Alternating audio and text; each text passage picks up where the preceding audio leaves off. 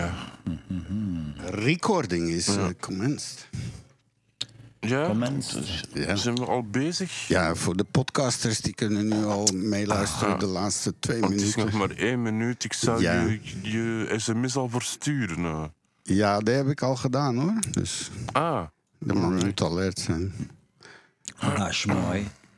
Als die maar leeft. Ja. Keurknop. Nee. Gezondheid. Ja, ik wil dat er allemaal nog even uit hebben voordat ik begin. Ja, rochel even nu, dat kan nog. Ja. Zo. Ja. Zo, ik ben het ook kwijt. Koffie. Voilà. En mijn niveau zit nog altijd goed. Mijn niveau zit nog altijd goed. Oh ja, ja, ik moet de mixer even openen, dat is waar. Mijn paneel. Het niveau zit nog steeds... Ik heb het over het geluidsniveau. Ja, het is nu exact 12 uur. Alright. Dus het moment 11 uur. Het is bij mij 11 uur. Dus ja, 11 uur. Ja, andere tijdzone hier. Hè? Andere tijdzone. Oh, ja. Nou, ander universum. Ja, Berchem heeft een aparte tijdzone. Ja. Maar nog geen reactie op Centraal. Of hij is gewoon zijn tijd ver vooruit, hè? Dat kan ook. Dat weet ik niet. Dat zou ik niet durven. Ja. Nee. Aha. We zijn live. Centraal is er. Ja, hoor. Hey. Ja, het is altijd even omschakelen. Het is Antwerpen. Ik geloof dat de zon een beetje schijnt vandaag. Ik kan het niet helemaal goed zien. Het is wel frissig. Ik weet niet of in Rotterdam... Als je het niet kan zien, Istvan wil dat zeggen dat ze niet schijnt. Oké, maar ik zit in de kelder. Hè. Ik bedoel, ik heb hier geen bier direct. Ja, je zit in een hol. Ja. Het hol van de eeuw is dit. Het hol van de eeuw. Ja, ik geloof dat we er helemaal klaar voor zijn. En omdat we nogal veel te doen hebben, zou ik maar zonder dralen helemaal de boel... Hebben jullie er iets tegen als ik hem maar meteen aftrap? Doe maar. Welkom mensen, luisteraars op Radio Centraal, alle streamers, trolls in de chatroom en onze podcastfans. Het is 25 april 2023 in het coronascene en dit wordt de 128e praattafel. Radio Centraal presenteert de praattafel. Uw afspraak voor een goed gesprek. Is van Mario en uw favoriete Chris. Dat is het zo. Dus de 25 april. Ik krijg dadelijk alle details daarover. Maar in elk geval, mijn naam is Istvan Lelussie. Ik bevind mij in Oud-Berchem, aangehecht aan Antwerpen, in een hele rustige straat. En van mij krijg je een lekker warme, gezellige welkom aan tafel. En hier in Rotterdam, wederom Mario, ik ben er weer. Het is hier best wel fris en koud. Het is markt, dus er is een hoop gereuring weer bij mij voor de deur. Maar dat vind ik wel leuk. Net als deze praattafel, die vind ik ook hartstikke leuk. Dus ik zou zeggen, we maken er een leuke uitzending van. Ja, en uw favoriete Chris is er absoluut ook bij. Trouwens, aftrappen is van in het Antwerps wil dat zeggen dat je weggaat. Ik trap het af, dan ga je weg. Ah, oké. Ja, in Nederlands wil dat zeggen dat je iets start, maar in het Antwerps ben je dan weg. Ja. Het is 25 april. Kun je het geloven? Is het van 25 april? Can't believe it. Ja, en 25 is het atoomnummer van mangaan. Oh, kijk eens. Moesten mensen geïnteresseerd zijn. Het is ook het albumtitel van Adele. Of een zilveren bruiloft. Of de TCP-poort die gebruikt wordt om het SMTP-protocol of uw e-mail te versturen. Ja, ja. Dat is ook 25. Okay. Het is de 115e dag van het jaar. 116 in een schrikkeljaar, maar dat zijn we niet deze jaar. En er volgen nog 250 dagen tot het einde van het jaar. Oh, en er is een boel dingen gebeurd op deze dag in het verleden. Bijvoorbeeld in 1607 is de zeeslag van Gibraltar vernietigd en Nederlandse vloot de Spaanse. Ik denk dat dat de eerste en laatste keer is dat ze iets gewonnen hebben in een oorlog. Maar wat? Okay. In 1719 publiceert Daniel Defoe Robinson Crusoe. het grote boek. Hè. Ja. En in 1792 wordt de Marseillaise, het Franse volkslied, wordt gecomponeerd. Wow. Ja. 1719 dat boek? 1719, ja, wow, Robinson Crusoe. Dat is oud. Ik dacht dat dat pas uit veel later was. Wauw, sta ik echt van te kijken. Nee. Ja, Daniel Defoe heeft het geschreven en die leefde toen in die periode. Hè. Dus, maar wat. In 1953 James Watson en Francis Crick publiceren in Nature de structuur van het menselijk DNA. Ja. Eigenlijk ook met een dame erbij, maar die wordt gemakshalve vergeten. Ah, ja. Dat was Rosalind Franklin. Die heeft dus inderdaad met die röntgenfoto's... dankzij die foto's zijn ze eruit gekomen. En dat was een vrouw en die is volledig vergeten... bij het uitreiken van de Nobelprijs. Dat is eigenlijk best wel triest. Ja, want ze stond ook niet in de tekst... want anders had ik ze zeker vernoemd. Nee. Nou ja. In 1961 de Amerikaan Jack Kilby, van Texas Instrument... krijgt een octrooi op de geïntegreerde schakeling... oftewel de IC-chip. Oké. In 1979 komt de police voor de eerste keer... op de Top of the Pops bij BBC. En in 1990 is de lancering van de ruimtetelescoop Hubble... het eerste onbemande observatorium in de ruimte... vanuit Space Shuttle Discovery tijdens missie STS-3. En in 1991 trekken de troepen de Sovjetleger bezit... in de Baltische Republiek Litouwen een 12-tal gebouwen... waaronder verschillende technische scholen, een kledingsfabriek, een hotel en een sportcomplex. En als laatste in de geschiedenis, 2022, dat is dus net een jaar geleden... heeft Elon Musk neemt het sociale mediaplatform Twitter over... voor een bedrag van 41 miljard euro. 41 miljard euro, Twitter. Wow. Een jaar geleden. Gisteren was het... Ja, hij heeft deze week eindelijk zijn die Twitter-dingetjes moet je betalen. Hè? Die vinkjes daar... Ja, dat is een chaos nu. Want hij had ze eerst weggehaald, die blauwe. Maar nu hebben over het weekend iedereen die meer dan 1 miljoen volgers had... die hebben het blauwe vinkje teruggekregen. En er zijn er heel veel over de rooien. Want nu denken de mensen dat die mensen betalen. Want normaal moet je $8 per maand betalen voor een blauw vinkje. Ja. En al die beroemde mensen hebben nu ook een blauw vinkje. Maar die zitten allemaal... I never paid this fucking cunt and I will never... Dus die is het echt aan het afbreken op een geknoei. Jongen, wauw. Ach ja. Ja, zwart. Gisteren was het de dag van de proefdieren. Ik wil hem even vermelden, omdat dat toch wel belangrijk was. Dat is dan niet pro-proefdieren, maar contra-proefdieren, voor alle duidelijkheid. Vandaag is het de dag van het bewustzijn van oudervervreemding. Okay. En oudervervreemding is een psychologisch proces waarbij kinderen via manipulatie tegen een van de ouders wordt opgezet. Ah, ja. Meestal door de andere ouder. En dat is schadelijk voor de mentale gezondheid van het kind en kan de gezinssituatie flink uit balans brengen. Dus vandaar, begrijp je mij nu meer? Ja. Beter is dan, dat komt door dat. Het is een work in progress. We werken er. Ja, nog steeds. Het is ook vandaag de internationale dag van de ping. Sorry. Die hebben wel stembanden, hè? Ja, maar die kunnen niet vliegen. Nee. De dag van de pinguïn is het in leven geroepen door verschillende dieren- en milieuorganisaties om het leefgebied van de pinguïn te beschermen. En als allerlaatste is het vandaag ook Wereldmalariadag. Oké. Ja, er is tot heden nog altijd geen vaccin voor malaria beschikbaar. Er zijn pillen, maar deze zijn veel te duur en hebben vaak heftige bijwerkingen. Wel werken wetenschappers wereldwijd aan een goed medicijn tegen de ziekte. En op Wereldmalariadag, vandaag dus, besteden we aandacht aan deze wetenschappers en aan de mensen die zich inzetten om deze malaria-patiënten te helpen. Voilà, kijk, dat was het voor vandaag. Ja. Dat is toch steeds echt, inderdaad echt een probleem, malaria. Als je kijkt hoeveel mensen er jaarlijks nog aan doodgaan, dat slaat eigenlijk nergens op. Ja. En ook dus ziekte... geen welvaartsziekte, hè? Want het is ook als je... Wat is er dan zo speciaal aan dat ze daar niks op vinden? Nou, omdat het ook een virus is dat muteert waar je bij staat eigenlijk. En het is heel moeilijk om dat onder... dat gaat bijna niet. Ja.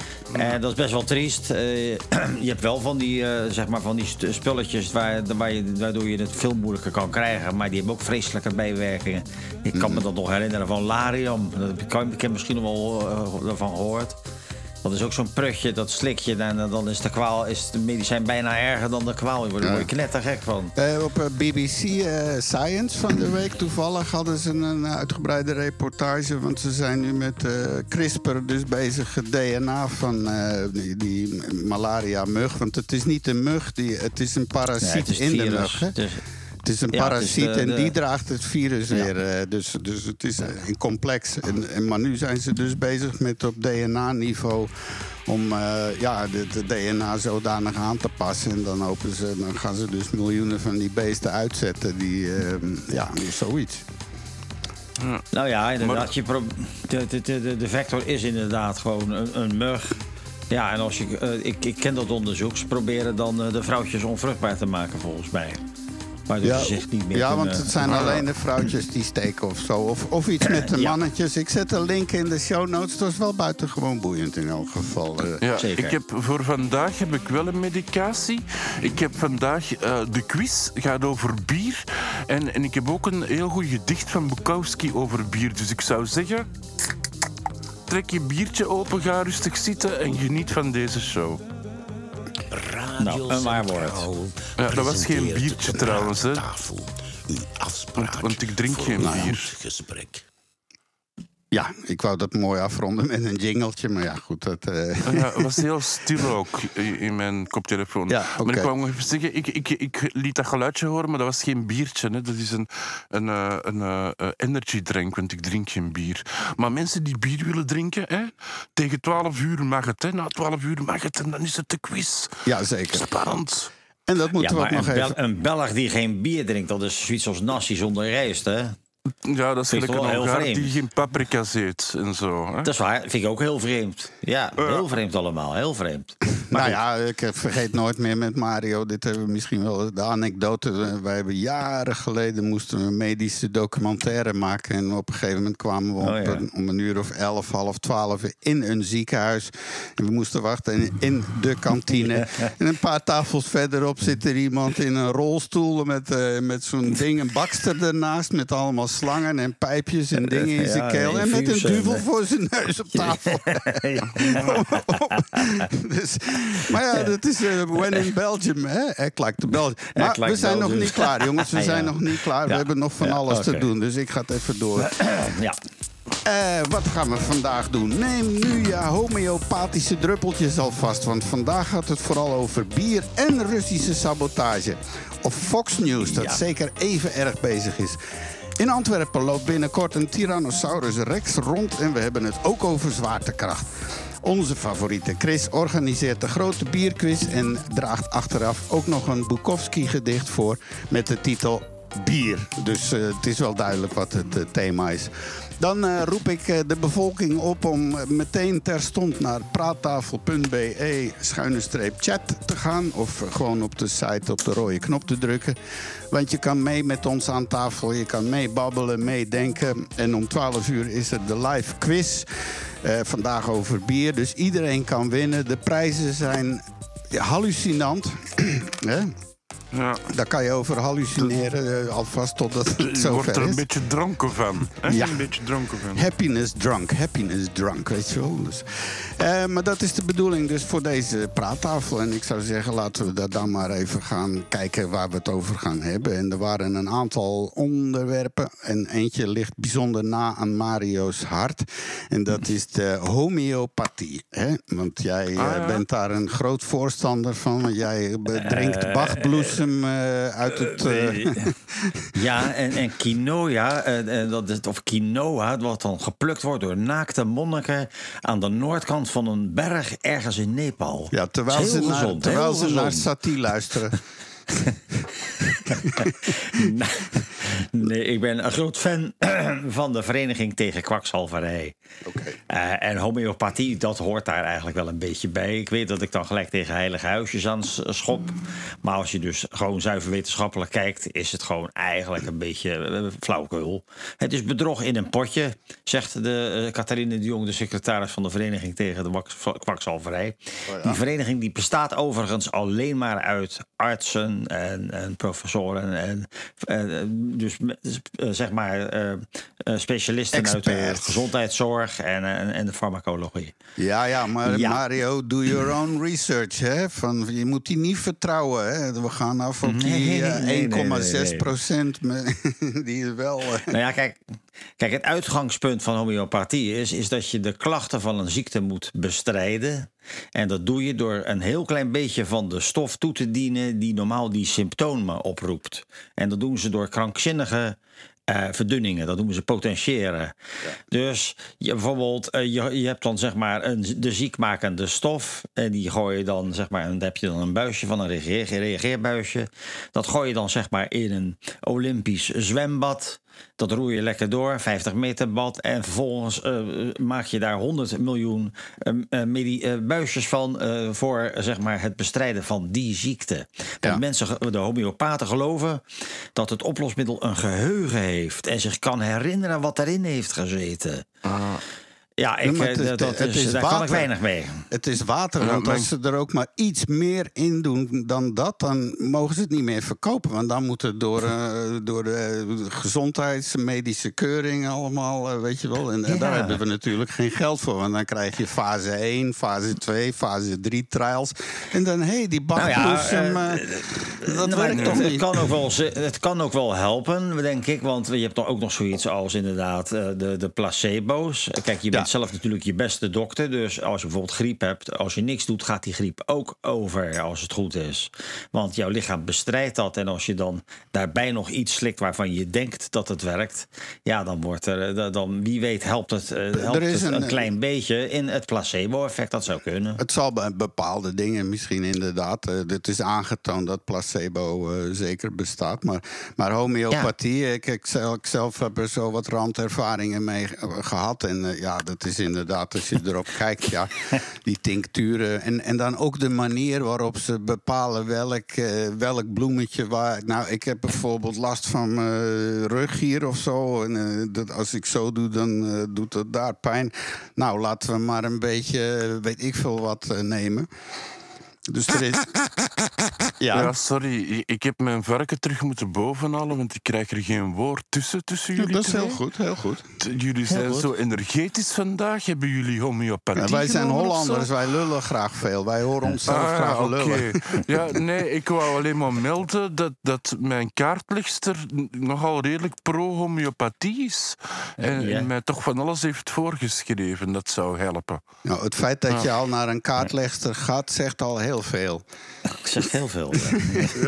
Ja, dan kom je inderdaad... Natuurlijk... Dat is net zoveel wetenschappelijk als inderdaad die rommel van die... Maar ja, mensen die willen dat graag geloven. Ik kan me nog herinneren, ik ben nog wel eens met Istvan in Thailand geweest... waar we dus op een soort... wellnessboerderij zijn geweest. Dat werd geleid door een bejaarde Thai met zwart geverfd haar in een roze trainingspak, die een soort goeroe was. En daar kwamen, zeg maar, gemiddeld genomen, bestond dat cliëntele uit middelbare vrouwen, West-Europese en Amerikaanse vrouwen met een hele hoop geld, die zich daar konden laven aan massages en bloesemtoestanden en ingestraald maanwater en weet ik het allemaal. En dus daar is gewoon een markt voor. En zijn hoofd, was er een happy ending? Nee, maar let op. Zijn hoofdtherapie was testicular massage. Want zijn theorie was dat al jouw afval, van mannenafval, dat verzamelt zich uiteindelijk in de testikel. Dat gaat niet langs je benen of zo. Nee. En Ik kon dan ook zo echt voelen van, ja, hier is het probleem. Dus, bizarre vent was dat, hè? Maar het was een wel opgezette. Ze hadden zo'n onderzoek met zo 3, 4 allemaal in witte jassen, microscopen en dit. Ja. En het was allemaal duur. En dat was echt zo'n hele zo'n paradijsje. Nou ja, maar wat hij daar had, dat was ook... Ze deden aan levend bloedanalyse. En dat is ook... je hebt ook van die mensen die doen dat hier. En ik ben natuurlijk microscopist, dus ik heb daarvan gehoord. En dat slaat helemaal nergens op. Maar inderdaad, dat wordt met een hele hoop tamtam gebracht... door inderdaad in een ruimte met doktersachtige types... en indrukwekkende microscopen. Ja, en het publiek die slikt dat natuurlijk. Mm. En wat houdt het dan in? Wat houdt het dan in juist? Nou, levend bloedanalyse, dat is... Men zegt dat je dus, als je naar levend bloed kijkt... dat is best wel een dingetje, want hoe doe je dat? Dan moet je echt verwarmde tafels hebben... waarop je, zeg maar, kruistafels hebben onder een microscoop... waardoor dat bloed inderdaad nog leeft. En men stelt dat je daaraan kan zien dat er bepaalde dingen niet goed zijn... Maar zo werkt het helemaal niet. Het is gewoon een hoax. Het was mogelijk om dat te bekijken en dan gingen ze... maar dat is een mens gaat dan patronen zoeken. En een slim gast die gaat zeggen... oh, die roze vlekjes, oh, je moet ballenmassage doen. Dat is €1000 per dag. Ja, en al die prieltjes met die massagetafels. Je komt om met een bloemetjes daar. En het is een heel... Maar er waren ook mensen die daar dus kankerpatiënten had die ook... die dan zo'n beetje op een prettige manier hun laatste... Want het was inderdaad een bloody paradise, echt zo. Wat je een beetje deed me denken aan die serie met dat kleine ventje. En here come the planes, weet je nog? Fantasy Island. Fantasy Island, daar deed het me nou echt aan denken. Het was echt zo'n toverpark, zo heel mooi. En al het personeel, die hadden allemaal... dat waren allemaal groentes en planten. Je had Blossom en je had... al die meisjes, die allemaal mooie meisjes... die daar allemaal vernoemd werden naar een groente... dan wel een bloem of zo. Ja. Heel bijzonder. Nou ja, goed, dat even tussendoor. Dus homeopathie, daar zijn we gewoon klaar mee wat dat betreft. En ik denk dat ook... Beetje wel, ja. Een beetje wel. Het is wel of niet. Hè? Want wat... Nou ja, het placebo-effect. Hè? Dus je denkt dat je er beter van wordt. En het bevordert de goedgelovigheid. Dus oké. Oké. Hey, ik wist niet wat...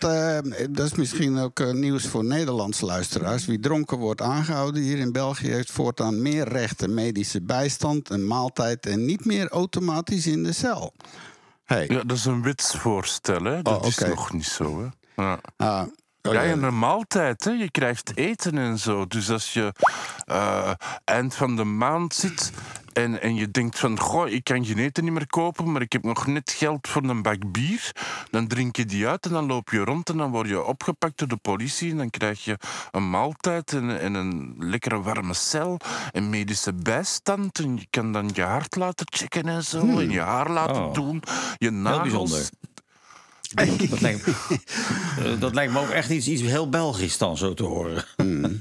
We moeten ons bierland een beetje in stand houden. Hè? We kunnen moeilijk zeggen, we hebben het beste en het meeste bier... en dan zeggen, je mag het niet drinken. Dat is ook niet gezond. Ja. Nee.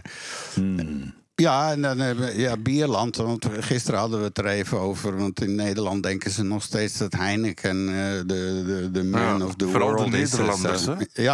Dat is een beetje een soort chauvinisme. Maar dat kan geen kwaad, hè.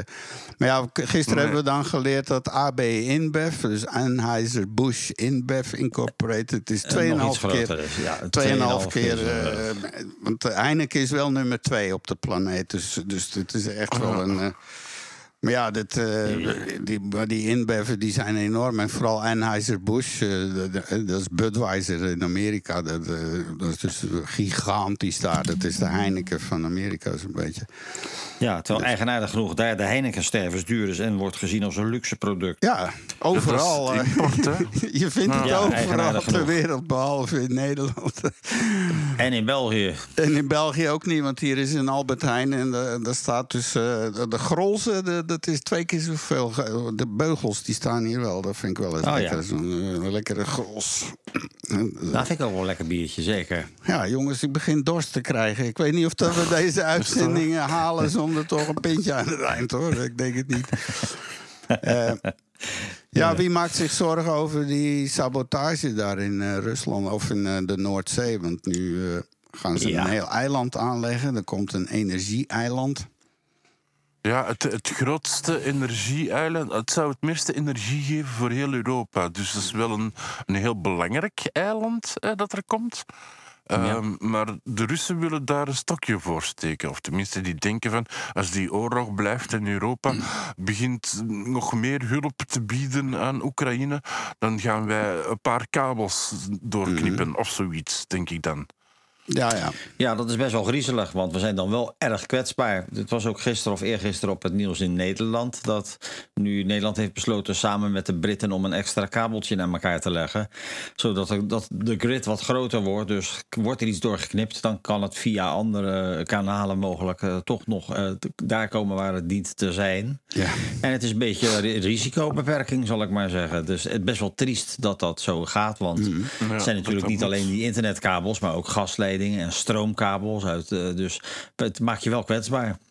Ja. Gisteren was er dan iemand, een expert op de radio... en die wist dan te vertellen dat zo'n kabel ongeveer 100 kilo per meter weegt. En is zo'n 35 centimeter in doorsnede. En dat zijn 3 dikke koperen aders helemaal. Maar binnenin hebben ze een soort intelligente glasvezel... waarmee ze nu bezig zijn met AI. Want ze kunnen daarmee allerlei dingen detecteren... tot op de meter nauwkeurig. Als er bij een kabel iets is of zo. Dus daar zijn ze nu volop mee bezig.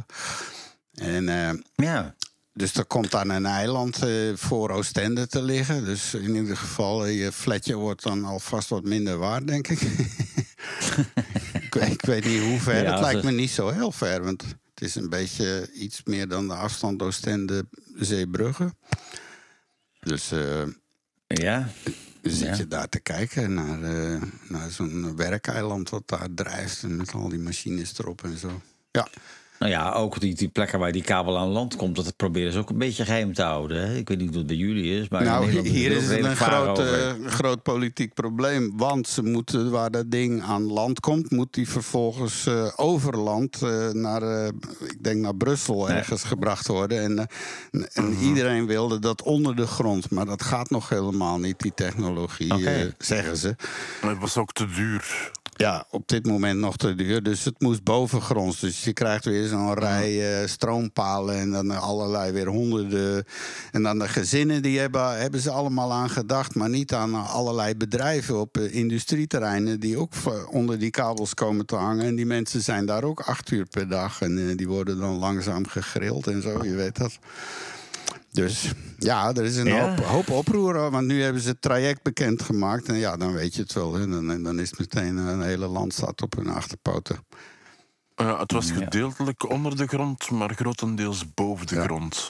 Als ik het me goed herinner. Ja, er zijn een paar plekken waar ze even onder moeten duiken. Of weet ik veel. Ja. Hey, even nog.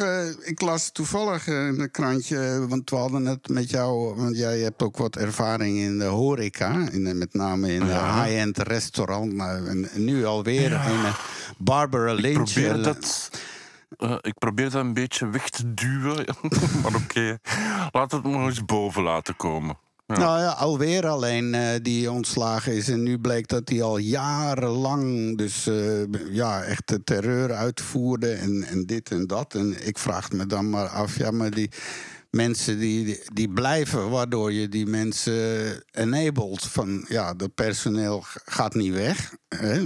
Je kan ze niet misbruiken wat je wil, maar ze blijven terugkomen. Zijn dat een soort masochisten of zo? Nee, we hebben het over high-end, dus de dure restaurants. Hè? In een gewoon familierestaurant is dat veel minder. Maar in de high-end is er stress. Hè? Er komt een boel mensen, op een beperkte tijd komen die eten... En dat moet perfect zijn, want ze betalen er ook voor die perfectie. En dan moet alles goed lopen. En van het moment dat er een kleine fout is, is er geen tijd om te discussiëren met elkaar. Zo van, oh ja, nee, ik vind het niet zo goed. Dat gaat niet. Er is de tijd gewoon niet voor. Dus ja, de stress en de kwaliteit, die dan word je kwaad als chef. En waarom blijven mensen daar werken? Omdat die grotendeels ook die chef willen worden van een goed, duur restaurant. Dus dat is de opleiding, dat is al honderden jaren zo. Mm-hmm. En het is een heel bekend gezegde: if you can't stand the heat, get out of the kitchen. Ja. En dat gaat daarover eigenlijk. Weet je, je moet gewoon ook stressvastig zijn en dat hoort bij die opleiding. Natuurlijk, de bekendste is Gordon Ramsay. Die mensen roepen alleen maar als het nodig is om te roepen. Als er iets fout gaat of het duurt te lang. Die gaan niet zomaar iets roepen als het niet nodig is. En dat hoort er gewoon bij. Dat is... Dus als je woke bent van nature, dan stel ik voor om toch niet in de horeca te gaan. Of tenminste, je gaat dan bij de Quick of de McDonald's werken. Ja, want er is ook niks zo vervelend dat je in een restaurant komt en het is ineens goed druk. En dat je toch wel heel lang moet wachten. We zijn een paar weken geleden ergens geweest en heel lang wachten. En toen het geleverd werd, was het niet meer zo warm. Het was nog net te doen. En ga je dan moeilijk doen natuurlijk. Ga je dan, sorry. Heb je dan zelf geroepen, Istvan? Nee, we hebben het gewoon opgevreten en we zeggen, hier komen we nooit meer. Dat is dan, dat is dan ook wat je... Maar ja, dat was nou... Ja. Maar het zat bomvol, dus dan denk je van... Goh, dat moet dan goed te doen zijn hier. Want anders dan zit het niet vol. Het was daar bij het ziekenhuis, daar ergens op de hoek, weet ik veel. Een heel bekend ding, maar ja, het was vreselijk. Het was niet goed. Ja, maar ja, het is tegenwoordig anders aan het worden. Je kan niet meer vandaag de dag niet meer wegkomen in een hele hoop beroepsgroepen door zeg maar met een ijzeren staf te regeren over je eigen afdeling. Dat wordt minder en minder geaccepteerd. Mm-hmm. Ja, dat zie je dus nu ook nog steeds. Hè? Dat zal best wel zo zijn. En er zullen hier en daar ook wel plekken zijn waar dat zal blijven. Alleen mensen zijn wel veel mondiger geworden. En het is natuurlijk ook goed. Kijk, het is niet goed dat er beroepsgroepen zijn... waarbij personeel gemiddeld genomen... waarbij een substantieel aantal daarvan in de ziektewet terechtkomt... omdat ze afgefakkeld zijn en daar echt fysieke en psychische problemen aan hebben overgehouden. Dat kan de bedoeling niet zijn. Nee. Nee, maar het is geen pesten, hè? Laten we daar duidelijk over zijn. Je bent in een keuken, je hebt 2 of 3 uur tijd om honderden mensen eten te geven die kwalitatief goed moet zijn. Je bent als chef of eigenaar van dat restaurant verantwoordelijk, want jij hebt het gedaan als het fout loopt. Ja. En dat gebeurt op het moment, maar eens dat de coup de feu, het werk gedaan is en de hitte weg is, dan is dat ook over. Dan kan er nog wel eens over gepraat worden. Ja, je hebt dat fout gedaan, je moet daar beter op letten. Maar er is geen strijd meer. Dus nee. Op zich normaal is dat in het moment zelf. Maar hier die dan in de New York Times terechtkomen... gaat over mensen die dan dus niet stoppen... maar die dus blijven... die dat te ver nemen. En ik kan me voorstellen dat er heel veel goeien zijn... want ze zullen niet allemaal echt over de boord zijn... Maar zeker, maar het gaat hier en daar loopt het wel uit de hand. En als mensen echt in de ziektewet beginnen te komen... dan is er iets fundamenteels fout. Ja, vind ik ook. Ja, je merkt dat ook als je ergens gaat werken... en de andere mensen waar dat je dan moet mee samenwerken... zijn allemaal nog maar een paar weken bezig. Dan weet je dat er iets niet klopt. Mm-hmm. Ja. Als iedereen er nog maar een week werkt in een bedrijf... dat al een paar jaar bestaat, dan weet je... hier moet toch wel iets zijn dat niet goed loopt. Ja. Nee, dat is ook zo. Dus goed dat daar aandacht nu voor is. Het zal niet gelijk het zal niet gelijk weg zijn. Maar goed dat er nu dat er mensen zeg maar nu de mogelijkheid hebben om daar tegen te ageren. Oké. U luistert naar Radio Centraal op FM 106.7 DAB+. En livestream. Het is 11:30 geworden intussen. Welkom, u luistert zeker naar Radio Centraal, anders hoort u dit niet. Ik heb het alleen maar tegen jullie, verder tegen niemand. Ik wil nog even een oproep doen, want we gaan over een klein half uurtje beginnen aan de quiz van onze favoriete Chris. Vandaag helemaal gaat het over bier gaan. En je kan meedoen, je kan live meedoen. Dat kan bijna nergens op de radio dat je met z'n allen live kan meedoen. En het zijn 12 vragen en ja, wat ik zeg, om 12 uur gaat dat beginnen. En hoe kom je daar terecht? Gewoon naar de praattafel.be website en je klikt op de rode knop. Of je doet gewoon praattafel.be/chat. Ga je gang, Chris. De quiz is nog niet begonnen, maar ja, het gaat over bier. Je kan misschien al wat indrinken dat je voorbereid bent op alles. Mm-hmm. Maar meer, ja, dat hoor je tijdens de quiz dan toch, hè? Is het dan over wat het gaat, over bier? Hè? Ja, zeker. Dat is helemaal mijn ding ook. Ik ben echt een bierliefhebber. Ik heb hem speciaal voor jou opgesteld. Oké. En voor Mario. Ja, ik was toch een beetje zo teleurgesteld dat er nooit meer dan de helft van de punten wordt gehaald op mijn quiz. Mm-hmm. Het maximum dat we ooit hebben gehad was vorige week en dat was 6. Dus dat is de helft. Maar er is nog nooit boven gekomen. Dus ik denk, ik ga meer waar dat ze meer feeling mee hebben. Iets vinden waar dat ze meer... En dat, vrouwen was het niet, dus dan is het bier, hè. Zoveel opties zijn er niet, hè. Nee. Ik heb al drugs geprobeerd, maar dat was ook niet zo denderd. Dus nu gaan we voor het bier. Oké. Ja. Gaan we doen, makkers. En intussen gaan we niet alleen voor het bier, maar we gaan ook voor dit.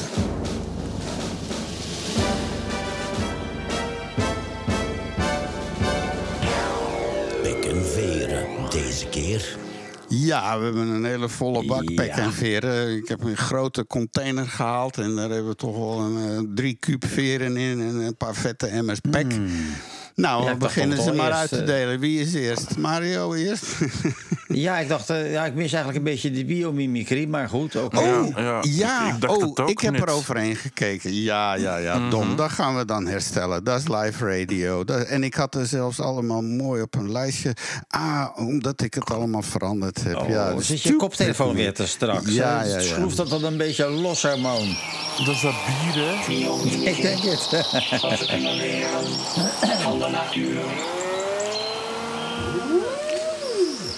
Ja, dus deze week wilde ik het hebben inderdaad over wat kunnen we leren uit de natuur. En ik wilde het gaan hebben over bioluminescentie.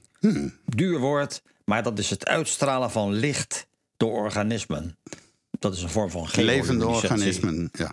Ja, dus dat kunnen bepaalde bacteriën kunnen dat. Diepzeebewoners zoals vissen. En inktvissen, kwallen, koralen.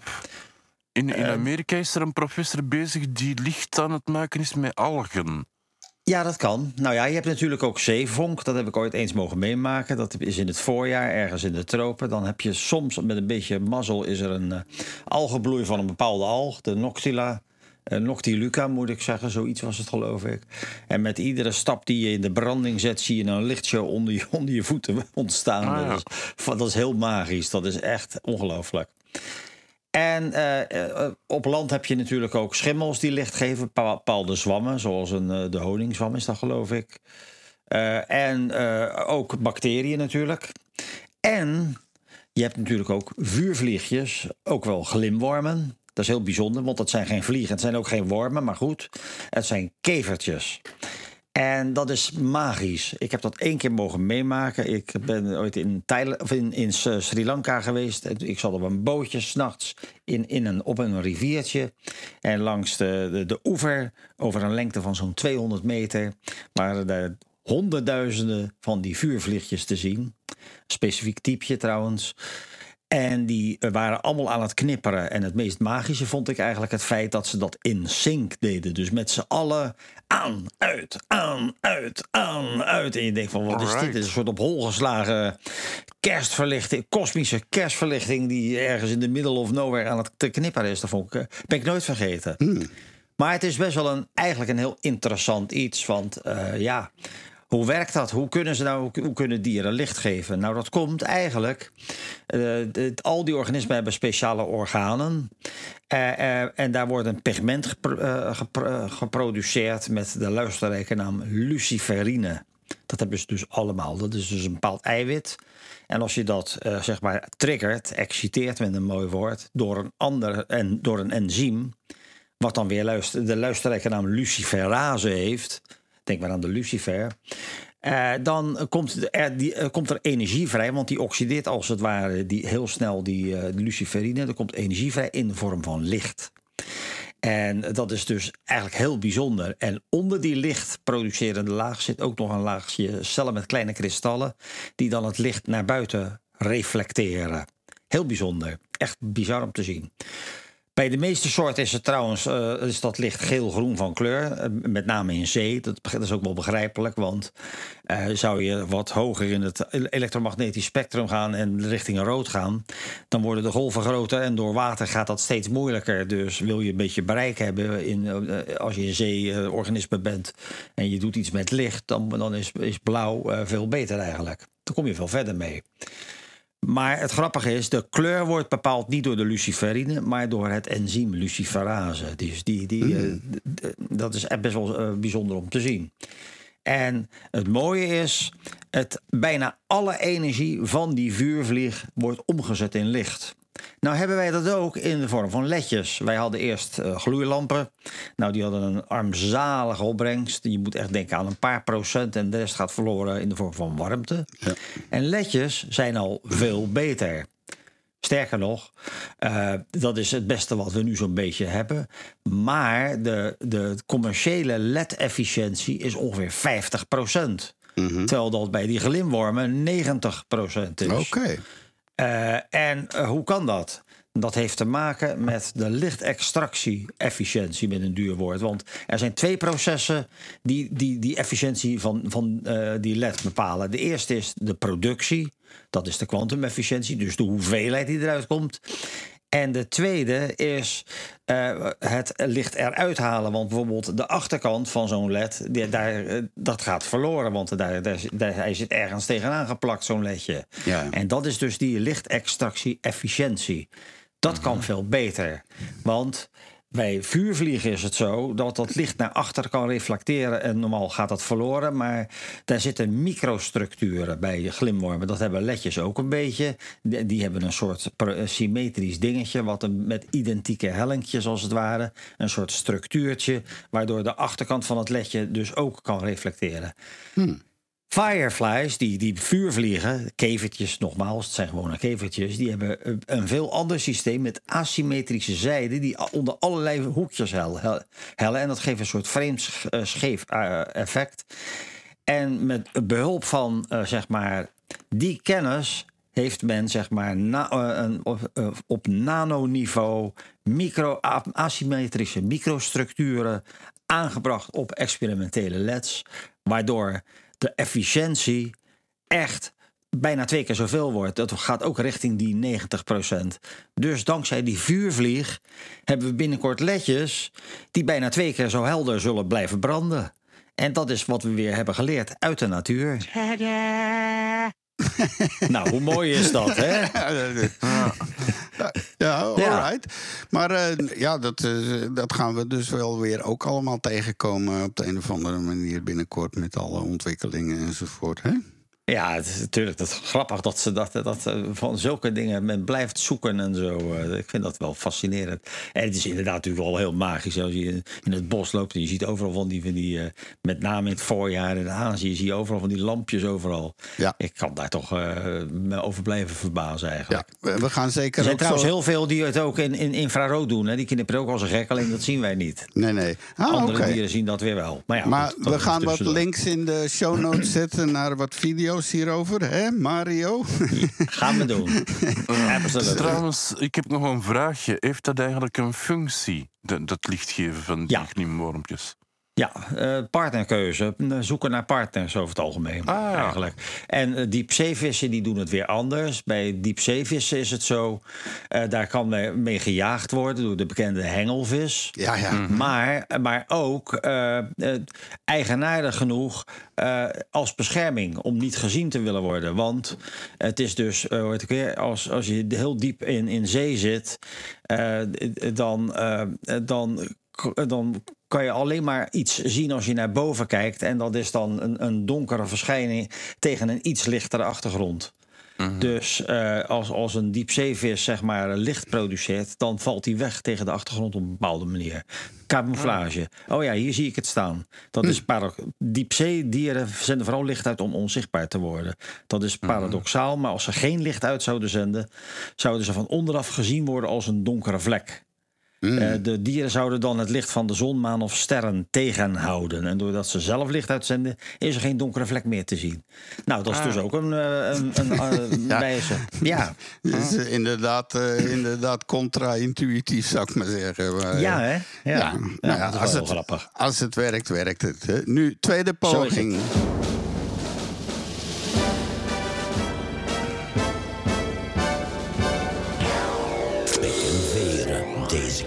Nou, nu gaan we er wel aan beginnen, want het is toch een leuk rijtje. Nog even roepen dat praattafel.be/chat. Kom naar de chatroom en dan kan je ook vragen stellen en antwoord krijgen. Live op de radio, waar kan je dat nog?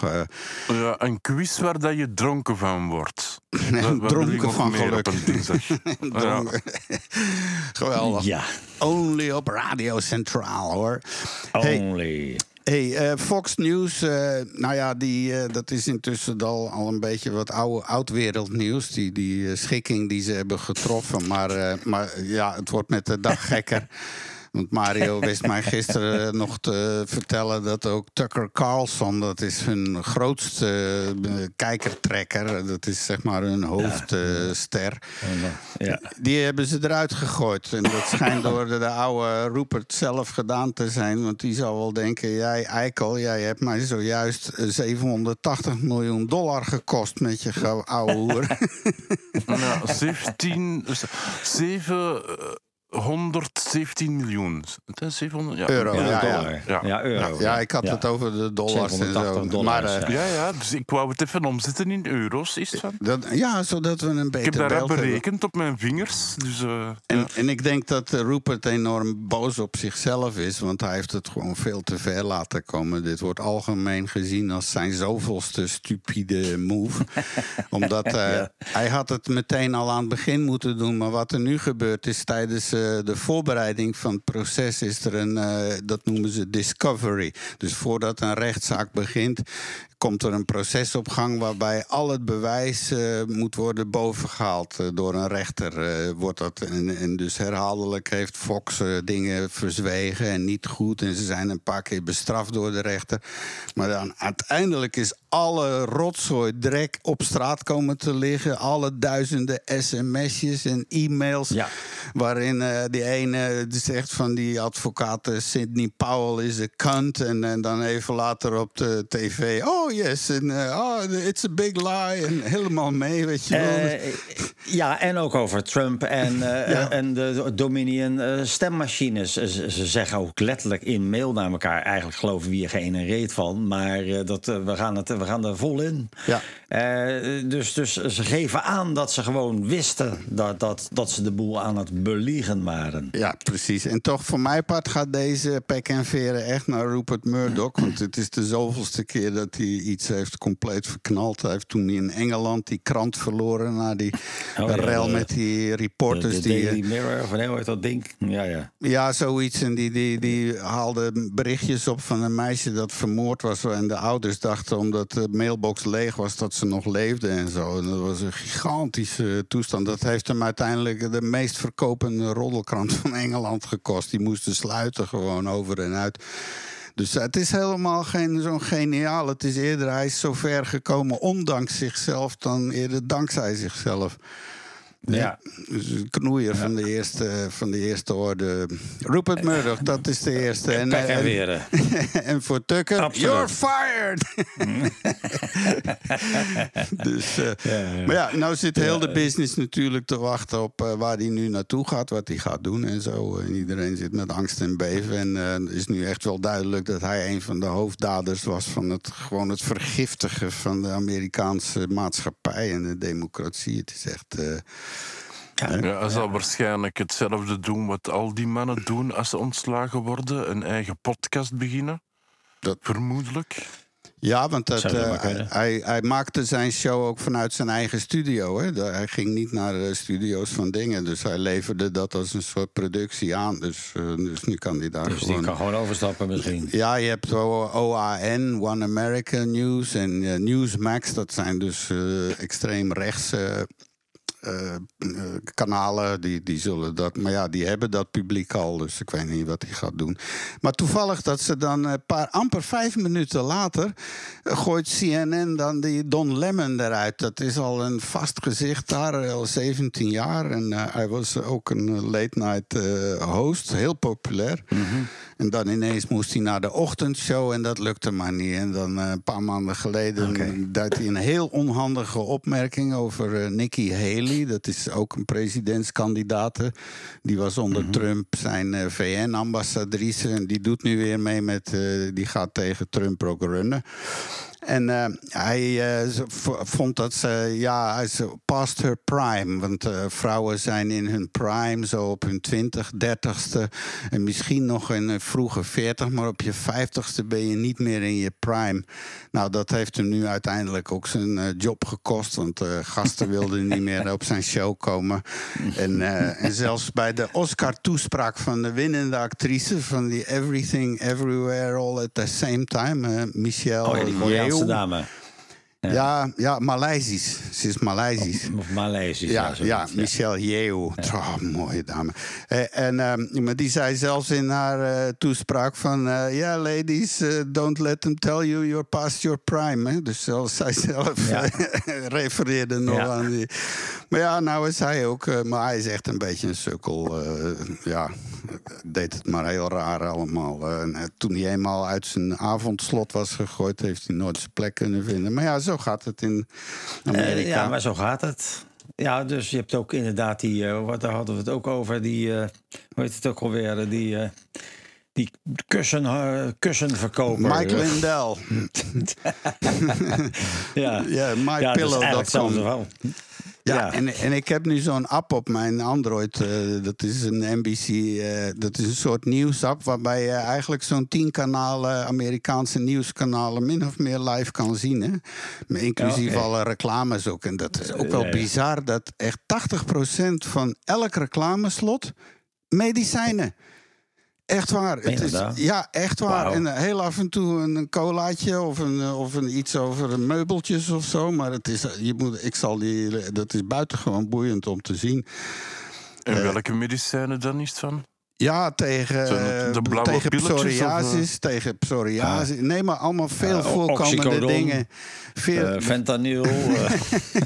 Je hebt daar die enorme verslaving aan slaappilletjes en dergelijke. Ja. De medicalisering. De op hol geslagen medicijngebruik van Amerikanen is absurd. Mm. Ja, maar dat geldt voor alles, hoor. Want, dat is hier ook. In België hebben we nu ook op het nieuws onlangs gehad met de slaapmedicatie. Dat de minister van Volksgezondheid zelf zegt, eigenlijk mag dat niet verkocht worden zonder voorschrift. We zouden er moeten zorgen dat dat toch een beetje gereguleerd wordt, want het gaat weer te ver. Mensen nemen te veel en het komt nooit niet goed. Nou, dat zie je ook ze zoeken ook de reden niet waarom dat ze niet kunnen slapen. Hè. Ze hebben een oplossing, medicatie, maar misschien is dat de reden niet. Misschien moeten we eerst aan de reden iets doen. En dan...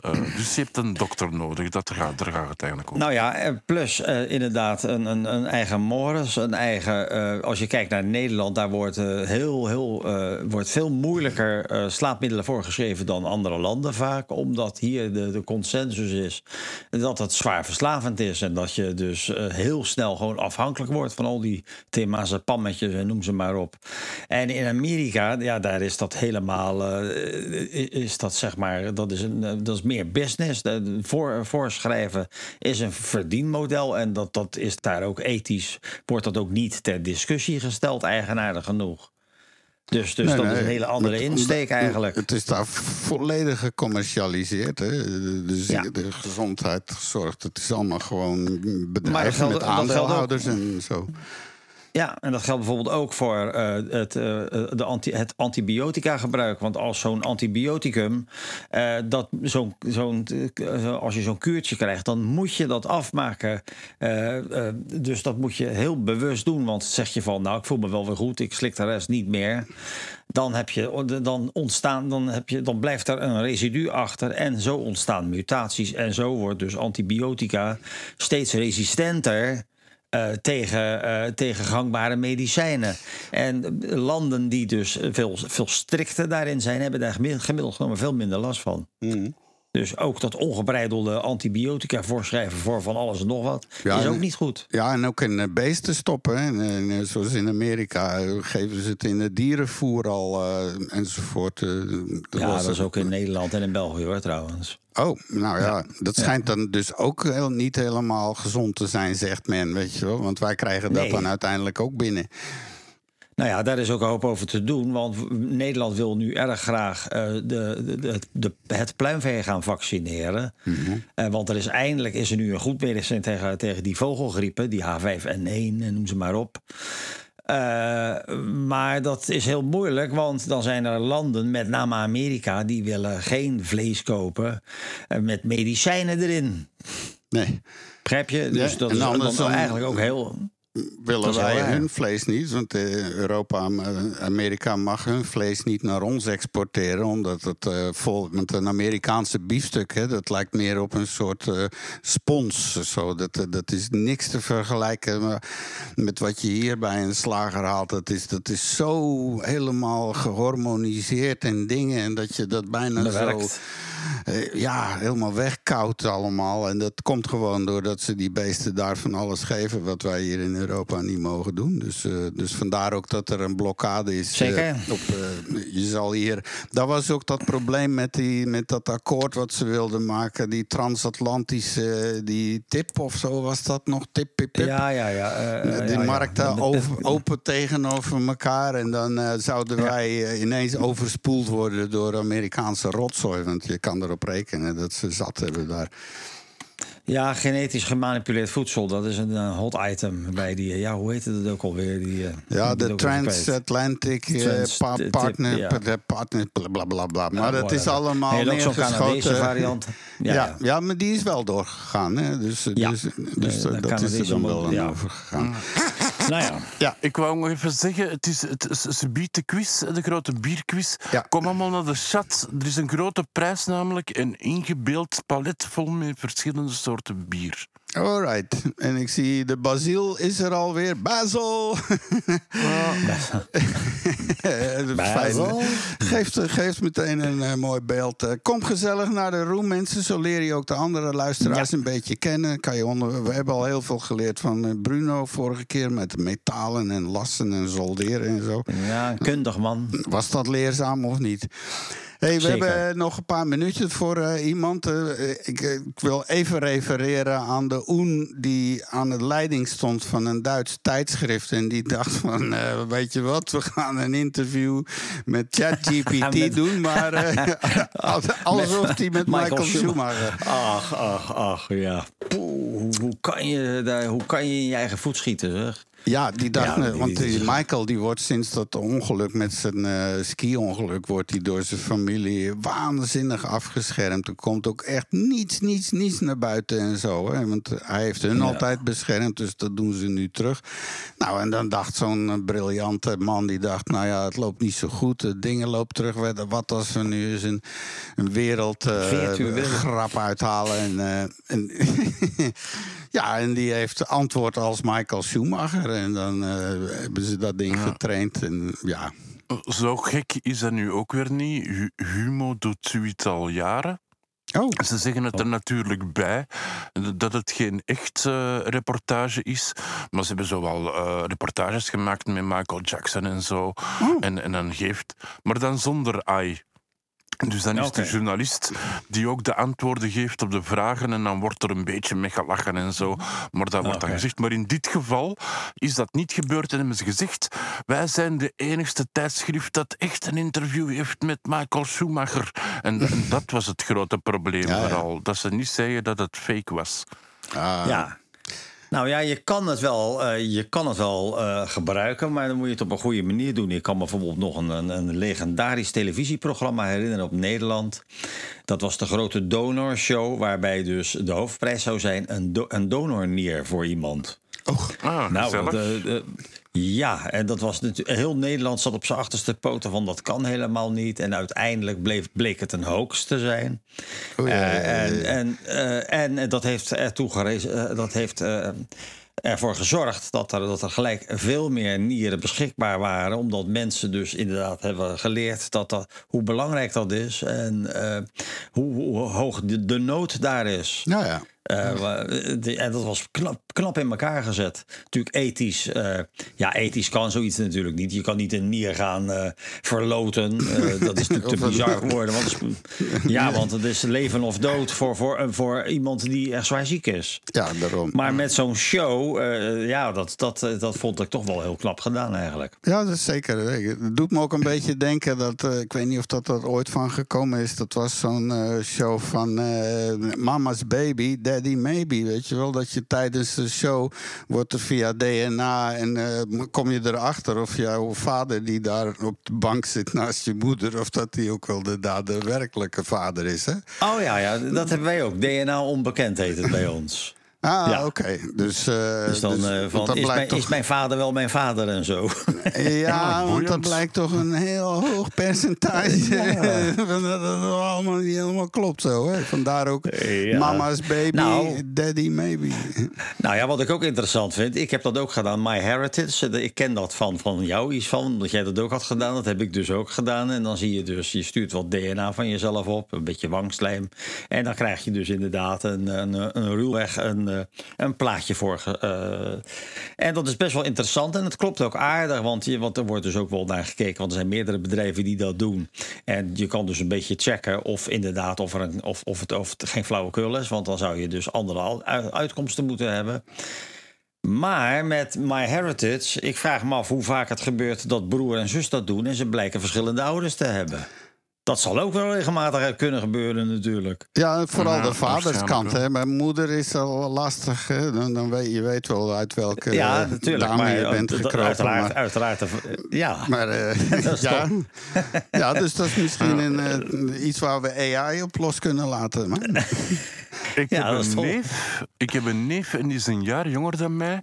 En het zou mijn tweelingsbroer kunnen zijn. Mm. Oké. Ja. Dat terzijde. Ik wou dat maar even melden. Dat kan hem niet. Mijn andere neef trekt helemaal niet op mij, maar die neef, die stramt is 12 uur. Ja, daarom. Ik heb nog een boodschap te doen. Die doet het niet goed. Waarom is die zo zacht? Nee, dat kan ik niet gebruiken. Nee, maar ik moet wel even een beetje promo maken, want we gaan zo beginnen aan de quiz. Maar ik wil nog eerst even een oproep doen om vooral aan tafel te komen. praattafel.be/chat.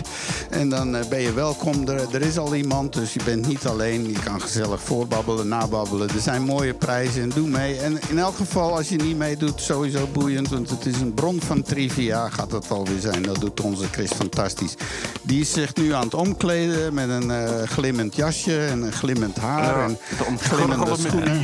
En glimmende vloer en zo, want het is een shiny floor show. Over de praattafel. Waar kan je ons vinden? Sorry hoor. Op Facebook uiteraard, je hoeft het maar in te typen. En we hebben een pagina, daar kan je ons volgen. Daar zetten we wat leuke dingen op. Je kan ook een beetje reageren op de show. We vinden het ook heel leuk als je ons een like geeft of lid wordt van de pagina. Hoe meer, hoe beter. En dan op Twitter. En uiteraard zijn onze podcasts te vinden op Spotify en eigenlijk op alle platformen. Als je nu niet kan luisteren of als je het niet helemaal uit kan luisteren, ga vooral naar Spotify of waar dan ook of naar je podcast app. En je kan me ophalen. En alle 127 vorige afleveringen staan ook op de site. Je kan ze allemaal horen. Allemaal even boeiend als deze, zei hij een beetje zelf. Maar ik zou zeggen, we gaan een quiz spelen. En we hebben tot nog toe 1 deelnemer. Maar ja, dat is al genoeg, want dat is toch... We hebben er 3, hè? Ah ja, ik doe ook mee natuurlijk. Ja, dat is waar, dat vergeet ik elke keer.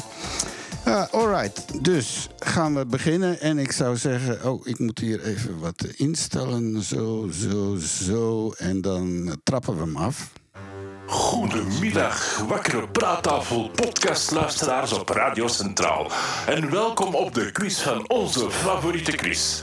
En voor vandaag hebben we weer een dozijn kakelverse boeiende vragen waar we graag ook antwoorden op zouden willen krijgen.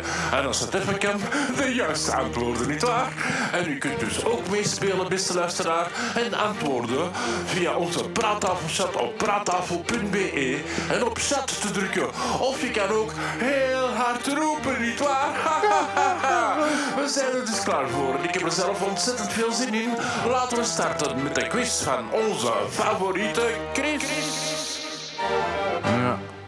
De Romeinse historicus Tacitus schreef in de Origine et situ Germanium over de Germanen die een vreselijk soort drank van tarwe op zich namen. Hij grapte dat de Germanen, specifiek de Galliërs, zo verzot waren op hun goudgele rakkers dat het eenvoudiger was hem met drank te verslaan dan met wapens. Dus welkom in de grote bierquiz. Alright.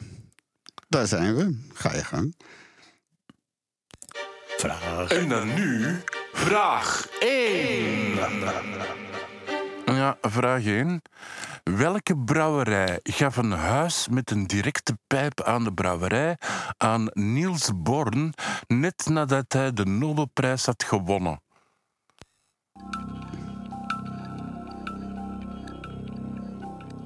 Er is ook altijd gezegd dat brouwerij De Koning een directe leiding heeft naar het cafeetje aan de overkant.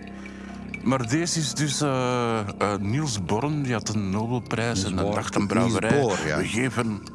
We geven hem een huis met een pijpleiding van de brouwerij. Maar welke brouwerij?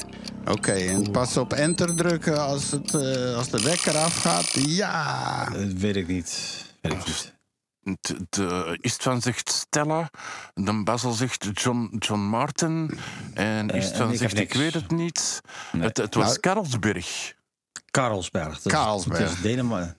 Ja. Oké. Ja, welke brouwerij? Carlsberg. Oké. Ja, dus het idee is, pas op dingen drukken. En ik ben de praattafel live, dus ik doe wel mee, Chris. Maar ik heb alvast 0 punten nu. En ik heb ook Stella gezegd en dat was fout. Wacht, daar gaan we weer. Sorry, nog eens? Jij hebt Stella gezegd en dat was fout. Ik heb dus 0 punten nog. 0 punten. Alles kan nog. De strijd ligt helemaal open. En dan vraag 2. Vraag 2. Welke Griekse filosoof zij beroemd? Hij was een wijs man die bier uitvond. Ja.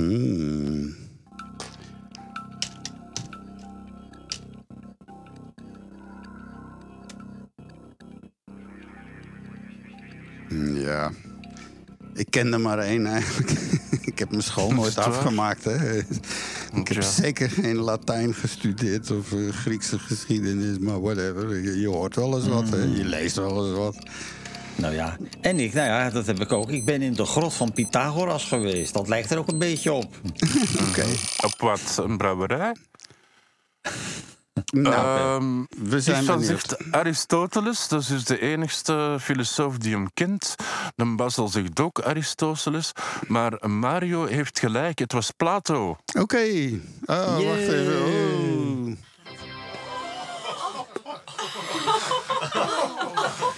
Het publiek is helemaal van zijn melk hier. Ze zijn helemaal van de leg. Rap door. En dan zitten we al aan vraag 3. Vraag 3. Als je bier distilleert, welke drank krijg je dan? Wacht, muziekje. Welke? Oké. Ik denk dit. Ik heb wel nog een sterker drankje is geen antwoord. Hè? Ik moet echt weten, wat krijg je dan? Ja, dat is een naam toch voor een drank. Hè? Mario zit vol op Wikipedia, Google Analytics. Nou, nee, dat doe ik niet. Dat doe ik niet aan. Hè. Ik doe het allemaal met het blote hoofd. Oh. Alles uit het blote hoofd. Nou, daar gaat hij. Ja, het is mede, inderdaad. Ja. Nee. Istvan zegt mede, maar dat is honing en zo. Dus dat is niet juist. Ik weet het niet. Dan Basel weet het niet. En Mario heeft weer eens gelijk. Het is whisky. Ja! Oh, hij is vandaag helemaal on the run. Dus, absoluut. Nee. En dan komen we bij vraag 4. Vraag 4. Wanneer is het Internationale Bierdag? En je krijgt een punt als je de maand vermeldt, maar 2 punten als je de volledige datum kunt zeggen. Dus wanneer is het Internationale Bierdag? Internationale Bierdag. Internationale Bierdag. Bera. Nou, ik ga maar voor de maand. Dat is te googelen, hè? Ja, maar ik doe dat niet, hoor. Ik heb hem al ingetypt. Mijn antwoord staat al... Dat is daarom dat je nooit niet wint, Istvan. Nee, maar ik win al doordat ik met jullie dit mag doen, jongen. Dit is voor mij de prijs van het leven. Ja, okay. Ja, absoluut. Het is zoals het is. We zijn allemaal winnaars. Allemaal winnaars. Ja. Nee. Huppakee, hier is mijn antwoord. All right. Zowel Istvan als Mario zeggen oktober. Ja, de hoogstmaand. Ja, en dan Basel zegt alle dagen. Ja. Dat is een goede poging, maar het was eigenlijk 5 augustus. Augustus, oké. Nou ja. En is daar een reden voor, of is dat zomaar door de... Ik heb geen idee, door de business gekocht. Nou, 5 augustus. Ja, als je het door de business laat kiezen, dan heeft Basel gelijk. Dan is het alle dagen bierdag. Oké. Nou, van 5 augustus naar... En we zitten al aan vraag 5. We weten van der Strak welk land of wie dat de grootste bierleverancier is, maar welk land consumeert het meeste bier in totaal? Welk land? En is dat per capita? Hoe bedoel je? Nou ja, per 100.000. Want ja, als je China neemt... per hoofd. Per hoofd, ja. Oké, dan durf ik wel te zeggen... ja. Dus bijna klaar. Ja, het is inderdaad... Padang... onze Istvan zegt Hongarije. Hij zal het wel kunnen weten misschien, omdat hij zelf een beetje Hongaar is. Basel zegt Duitsland. Ik heb nog niks gezien van Mario. Ja, wacht even. Ik was er even uit. Ik was ineens verbrand. Wacht even, ik heb snel even getypt. Uh-huh. Eigenlijk ben je gedisqualificeerd. Nee, want wat is het? Ja, ik zie het niet. Hè. Je hebt nog niks getypt. Oh, wacht even. Ik had Duitsland. Wat is er nou aan de hand? Wacht eventjes hoor. Ik hoorde ineens een ingesprektoon door alles heen. Oei. Ik denk ook dat het Duitsland is, maar goed. Het zal wel weer niet. Nee, inderdaad, dat is het niet. Het is China. Toch. Dat was mijn eerste ingeving. De zuiverlappen. Ja. Oké, China. Goh, wie denkt dat nou? We hebben het middenpunt bereikt met vraag 6. Nou, als ik daar zou wonen, zou ik ook misschien wel zuipen. Ja, het is dat. Vraag 6. Barack Obama brouwde zijn eigen bier in het Witte Huis. Hoe heette dit bier? Ja. Oké.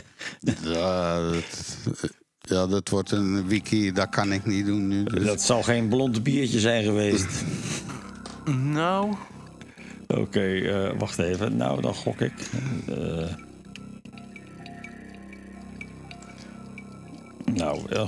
Wie er het dichtst bij komt dan maar, hè? Ik kan al verklappen, in de naam komt ook de woorden White House. Oh, wacht even. Nou, dan zit ik er helemaal naast. Nou. Dat is heel mooi. Eens kijken. Mario zegt Dark Heaven. De Basel zegt White Dragon. De praattafel zegt White House Star. Het bier heet blijkbaar White House Honey. Honey Ale, om precies te zijn. Er bestaat een lichte en donkere versie. De honing van het bier is trouwens afkomstig uit de moestuin van de First Lady Michelle Obama. Oké. Alright. Nou ja. Maar we zijn op de helft. Wat Trump dan heeft gebrouwen, hè? Ja, dat zal eerder vodka zijn, denk ik. Ja, iets wat niet te zuipen zal zijn. Maar goed, oké.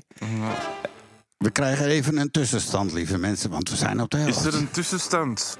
Wel, Mario is de enigste met punten en wel 2 punten. En de rest heeft nog geen enkel juist antwoord gegeven.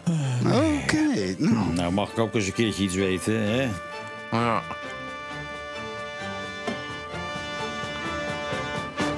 Is dat weer zo'n jingle? Jawel hoor, hier komt vraag 7. Ja, vraag 7. Als je nu nog wilt meedoen, je kan nog altijd winnen, hè, mensen? Ik bedoel, zo gemakkelijk is het. Vraag 7. Bier is de derde meest populaire drank ter wereld. Wat zijn de eerste 2? Nee,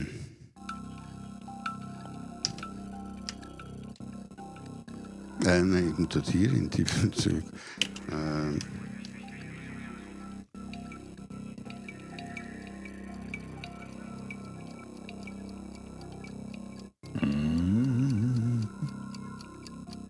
Nou, gok, hè. Ja, we zijn er. Ik moet iedereen de tijd geven, ook op de livestream, al het publiek.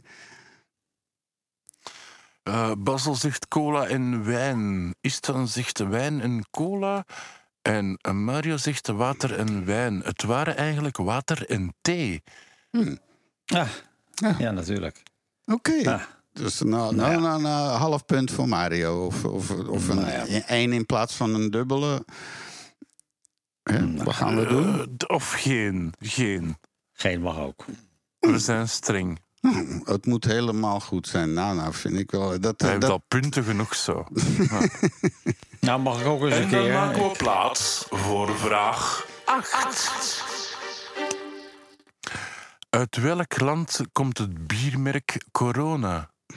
Ah ja. Corona, wacht, muziekje. Corona.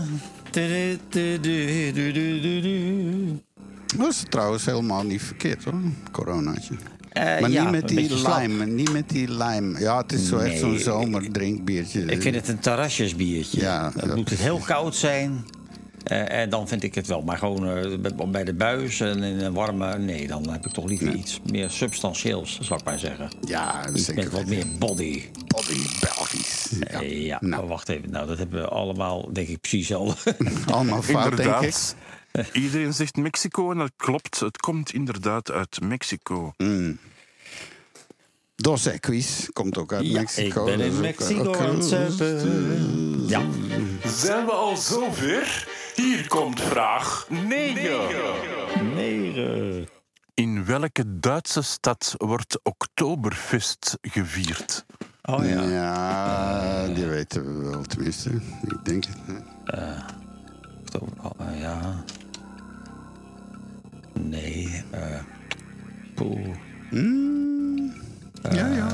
Maar ik weet het wel, denk ik hoor. Maar 1 punt scoren, hè. Als ik er maar eentje heb dan... Je hebt al 1 punt juist. Nou, dan kan ik het niet verdubbelen. Ik zou dat best wel eens een keer willen doen. Ik zou best wel eens een keertje zo, uit balorigheid... Naar dat feest willen gaan in een lederhozen en. Dan moeten we dat volgend jaar doen en daar een praattafel zo maken. Lijkt me hartstikke leuk. Hè? Dan van die rondborstige dames die met enorme bakken bier rondzeulen. Dat lijkt me erg grappig. Oké. De antwoorden. Istvan zegt München, Mario zegt München en de Basel zegt ook München. En je hebt alle 3 gelijk. Het is München. Ja. Alleen moeten er puntjes op de U staan en die hebben jullie niet gedaan. Maar ik Basel zegt van het is leuk, maar het eindigt om 11 uur 's avonds. Ja. Oh, die heeft het klaarblijkelijk gedaan. Jaloers. Lijkt me hartstikke leuk. Maar, maar je moet ook 's middags beginnen. Pas... Je moet gewoon een ander bioritme. Je begint gewoon om 11 uur of zo. 's Ochtends. We kunnen natuurlijk ook naar Alst gaan. Hè. Daar vieren ze dat ook. En daar hebben ze zo ook van die... Ja, maar dan detoneer je weer als je daar komt met lederhozen en een hoedje met een veer. Begrijp je? Ja, maar dat is daar ook in Alst. Die hebben dat helemaal omgebouwd naar een Duitse drankhal. En daar lopen ook vrouwen met bierdingen. Het is niet zo ver als München. Maar dat scheelt wel een paar €100. Als de praattafel zeg maar een doorslaat succes wordt... dan kunnen we inderdaad een jaarfeest geven. Dan gaan wij drieën in lederhoos met een hoedje en een veer... een lekker biertje drinken, toch? Ja, er stond er vorige keer één te koop in de kringloopwinkel, een lederhozen. Maar die kan je ook huren. Ja. Bij dingen, er is hier zo'n huurtent of zo. Het wordt spannend. Maar waar koop je zoiets? Ja, in een leathershop. Maar dat is online natuurlijk. Jij kan er één printen gewoon. We zijn er bijna door, want hier komt vraag 11. Vraag 10. Oh, was ik te ver? Ja, ik zie het. Ja. Even wennen aan mijn nieuwe systeem. Zet anders een streepje bij. Ja, daar ben ik mee bezig. Als je mij volgt in het document... Ik doe mijn best, jongens. Oké. Ja, niet zeuren.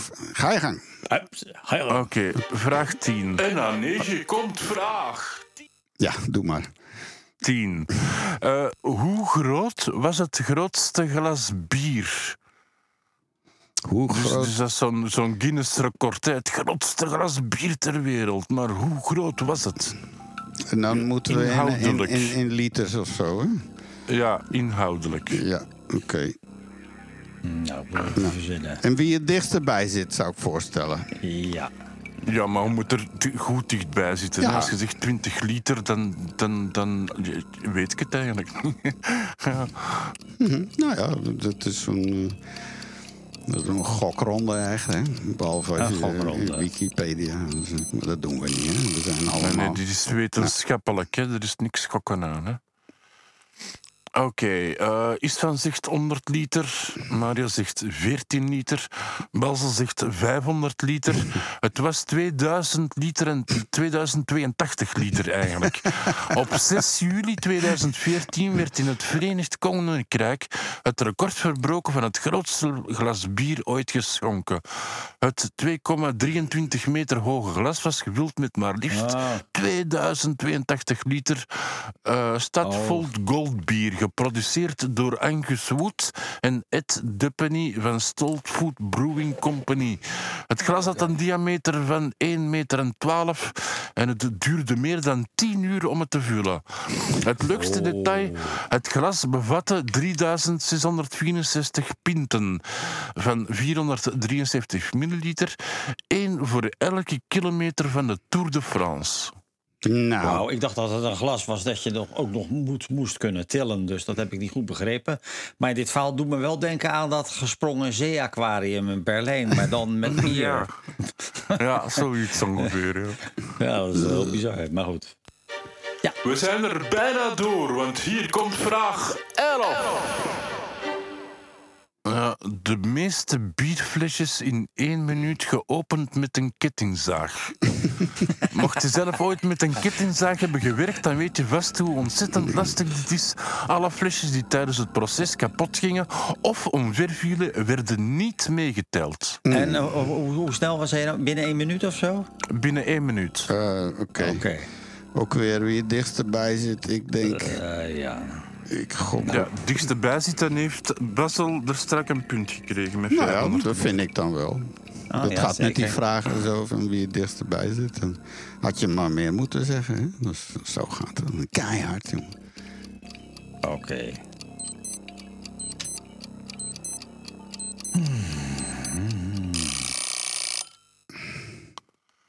Wauw, Istvan zegt 100, Basel zegt 1497, dat lijkt me heel veel op een minuut. En Mario zegt 82. De New Yorkse Ashrita Furman, de man brak voor de tweede keer het wereldrecord van het openen van de meeste bierflesjes in 1 minuut met een kettingzaag. Het record 24 flesjes, wat neerkomt op ongeveer 1 flesje per 2 seconden. Oké. Okay.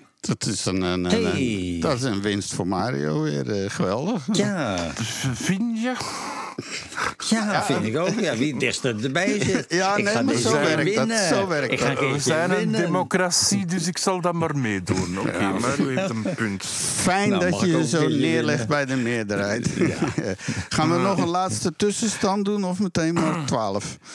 We zullen maar vraag 12 ineens doen. De laatste vraag van vandaag. Vraag 12. In welk land vind je de oudste brouwerij ter wereld? In welk land de oudste brouwerij? En je krijgt 2 punten als je ze ook kan benoemen. Ah. Ja.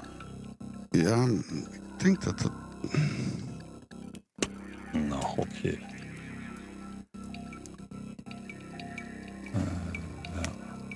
Het is in Europa. Oh, goed dat je dat zegt. Nou ja, dan gaan we de boel gelijk veranderen. Dan wordt het geen Tsingtao.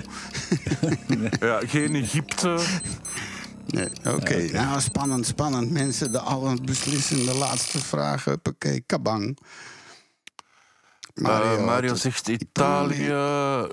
Istvan zegt Denemarken. En Basel zegt Hongarije.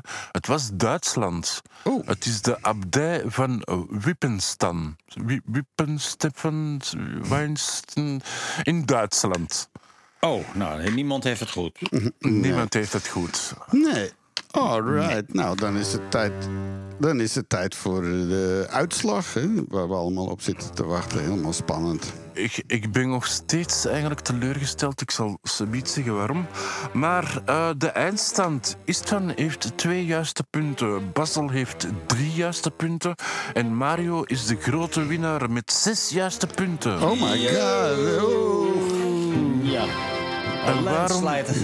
En waarom ben ik dan zo teleurgesteld, Istvan? Ik zal het u zeggen. We zitten nog altijd maar aan de helft van de juiste punten in een quiz.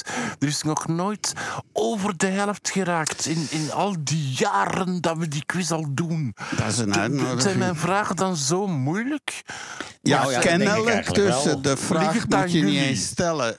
Nou, oh ja, Basel zegt samen 11 juiste. En dat is, zo kunnen we het ook zien. Dat is nog triestiger, vind ik. Maar oké. Het is ook volkswijsheid. Hè? De opgetelde wijsheid van iedereen samen. En niet per se van elk afzonderlijk. Nou ja, inderdaad. Maar, als je naar vak S kijkt bij voetbal... dat is bij elkaar wel Einstein. Maar het zijn wel inderdaad echt van die trivia-vragen. Misschien dat je er soms een multiple choice tussen kan doen. Dat mensen toch kunnen kiezen. Iets meer. Maar het is pittig, want ik heb 9 van de 10. Ik heb geen enkel idee. En ja, ik kan hier niet met Wikipedia gaan, want ik heb veel te doen natuurlijk. Maar... Ja, en toch, jij bent de grootste bierdrinker van ons 3, vermoed ik. Want ik drink helemaal geen bier. Nee. Nou, op zijn minst de vroegste. Ja, nee, dat is waar. De vroegste, ja. Ja, dus ja, ik dacht, ik kan iets doen wat die mannen allemaal weten. Hè. Die moeten op zijn minst alles juist hebben, maar blijkbaar... Ja, is dat toch... Ik weet niet over wat ik het dan moet hebben, hè. Is er een onderwerp waar dat jullie een quiz over willen? Suggesties? Doe maar over histologie. Histologie, komt eraan. Ja. Mario, alle 12 goed. Ja, als hij dan geen juist heeft, dan weet ik het ook niet meer. Hè? Dus nee. Je hebt er zelf voor gevraagd, hè? Ja, Oké, dan hebben we nog een dingetje te doen hier. 1 seconde. Is het waar? U luistert naar Radio Centraal. Het is allemaal zo zachtjes, is het waar? Ja, ik weet niet. Hij is ineens... 6.7. DAB+. Een van die 2 dingen is ineens... En livestream. Ik weet ook niet wat het is. Allemaal te intelligent in elk geval. Want ik wou dan nu... Want nu gaan we naar het volgende. Dan moet ik deze laten horen. Is dat dan ook zo? Oh nee. 9, 8, 7... Kosmische zeven aan tafel. 1 rondje kosmos. We gaan omhoog, weg van deze aarde. En we gaan over kosmisch zeveren aan de praattafel, lieve mensen. Ja, nee, inderdaad. Mm. Ja, daar heb ik wel een aardig artikel over gevonden. Iets wat eigenlijk mind-boggling is. Dat begrijpt helemaal niemand. Ik word nu geboggeld terwijl je dat zegt. Ga ik me boggelen. Is het waar? Ja, er is dus inderdaad een hele, een nogal hassululant artikel verschenen. Wat wel serieus genomen wordt, maar waar niemand aan heeft gedacht. En dat stelt dat in het vroege universum mogelijk de zwaartekracht in staat was om licht te creëren. Dat zwaartekracht zichzelf in licht kan veranderen. Maar dat kan alleen als de ruimtetijd zich op de juiste manier gedraagt. Nou, normaal is het zo. Je hebt natuurlijk de krachten in de natuur. De elektromagnetische kracht. En dat is allemaal... als je kijkt naar de algemene relativiteitstheorie van Einstein... dan praat je over hele grote dingen. En in die theorie is het godsonmogelijk... dat een fundamentele kracht omgezet wordt in licht. Dat kan helemaal niet. Dus dat is heel bizar. Maar als je kwantummechanisch kijkt... dus de wereld van het superkleine, de kwantumfysica... dan is het een ander verhaal. Want onder bepaalde omstandigheden... zou zwaartekracht zich in andere deeltjes kunnen veranderen. Nu, normaal denk je, kijk je dus naar die relativiteitstheorie... maar op microschaal, de kwantumlens... Dan is het graviton het kleinste deeltje... wat nog steeds niet gevonden is, maar gevonden zou kunnen worden... eigenlijk. Mm-hmm. Want als je dus kijkt... je hebt daar dat standaardmodel van de kwantumfysica. Die bestaat grosso modo uit twee delen. De ene deel, dat zijn de tastbare deeltjes... en de andere deel, dat zijn de fermionen, het eerste stukje... en die andere, dat zijn de bosonen. En dat zijn de dragers van de krachten. Die hebben interactie met die andere deeltjes. En als je dan kijkt naar die deeltjes zelf... dat zijn bijvoorbeeld quarks. Daar worden atoomkernen van gemaakt, zou ik maar zeggen... En je hebt dan de fermionen, de fermionen, dat zijn de lichte deeltjes. Denk aan het elektron en de neutrino's, waar we het misschien ook nog wel over gaan hebben. Dat is de bijvangst, dat zijn die deeltjes die geen enkele massa hebben, overal doorheen gaan. En as we speak razen ze door ons lijf. Miljarden tegelijk. Het merendeel komt nu inderdaad van de zon. En die heb je ook weer een aantal smaakjes. Maar goed, dat is deeltjesfysica met een mooi woord. En als je kijkt naar dat standaardmodel... dan zijn er vier krachten in het universum. Je hebt de elektromagnetische kracht. Je hebt de zwakke kernkracht en de sterke kernkracht. En je hebt de zwaartekracht. Nou, van die vier krachten... in de natuurkunde zitten er drie in dat standaardmodel en eentje niet. Die hebben ze nog niet gevonden. En dat is de zwaartekracht. Dat is de minst sterke kracht. Dus het vermoeden is dat als je dat ook als een deeltje kan beschrijven... dan zou er een graviton moeten zijn. En, nu is er dus een mind-boggling paper verschenen... die stelt dat net direct na de oerknal... toen de kosmos nog heel jong was... was het ook heel klein en heel heet en heel dicht. En alles was opgevoerd tot onvoorstelbare compacte schalen. En dan heb je dus een druk die veel groter is... die dan zelfs de krachtigste deeltjes versnellen... die ooit zou kunnen bereiken. Ja. En normaal zijn die zwaartekrachtgolven buitengewoon zwak... maar in het vroege universum zouden die golven veel sterker kunnen hebben zijn geweest. En die zouden hebben geklotst en zichzelf hebben versterkt. Dat is een bekend gegeven. En dan krijg je dus een soort duwen en trekken van golven... waardoor je resonantie krijgt... zodat de zwaartekrachtgolven als een soort pomp zouden hebben gewerkt... waardoor materie op en neer werd geslingerd... En wat er dan zou kunnen zijn gebeurd... is dat je rimpelingen in de ruimtetijd zelf krijgt... en naar een steeds hogere energie... en waardoor dus spontaan fotonen zouden kunnen ontstaan. Dan zou de zwaartekracht zelf licht hebben gegenereerd. Wow. Dat is natuurlijk iets wat nog nooit iemand bij stil heeft gestaan. Dat voelt enorm contra-intuïtief aan. Maar ja, alles in de kwantumfysica is contra-intuïtief. Dus wie zal het zeggen? Mm. Dus ik vind dat ook wel een heel bijzonder gegeven eigenlijk, dit. Toch? Ja. Ja. Dus dat is... Nou, dat vind ik zelf eigenlijk weer een compleet nieuwe manier van denken... in die magische wereld van de kwantumfysica. Ja, die is dat in je biomimicrie over licht... en nu heb je het ook over licht... heb je het licht gezien, Mario? Ja, ik heb de fotonen gezien. Nee. Ja, nou ja, met name door die James Webb is nu ook... heel de quantum, iedereen is nu zit op zijn dingen van... ho, dat klopt van alles niet. En met de Big Bang en alles, want dat gaat over alles dan. Hè? Ineens dan moeten we alles in vraag stellen. Dan kan je... Ja. Hè? En nog zijn we niet uitgekeken, maar je denkt... Nou, we hebben een Hubble en een James Webb... maar dan gaat er nog één omhoog en die wordt... will refine the universe. Jij hebt dat een beetje doorgekeken, denk ik, Mario. Ja, het is eigenlijk... het idee erachter is dat als je naar de James Webb kijkt... en de Hubble eigenlijk, en de meeste telescopen trouwens... die kijken heel gefocust naar één punt in de ruimte... en daar zoomen ze enorm op in... en dat is fantastisch, want je kan dan ontzettend veel zien. Maar wat nog werd gemist, is eigenlijk het bredere plaatje. En met die nieuwe telescoop die ze dus nu aan het optuigen zijn... heb je een soort breedbeeldcamera. Daar kan je als het ware een soort panoramafoto van maken. Waardoor je dus eigenlijk ook weer enorme nieuwe inzichten kan krijgen. Omdat je dan ook de relatie van bewegingen tot elkaar kan zien, zou je kunnen zeggen. Begrijp je ook wat ik bedoel? Ja, ja. Dus dat is ook weer een totaal nieuwe manier van kijken naar het universum. En wie weet wat we daar wel niet van gaan ontdekken eigenlijk. Ja. Dus ik vind dat allemaal... Het is een fascinerende tijd.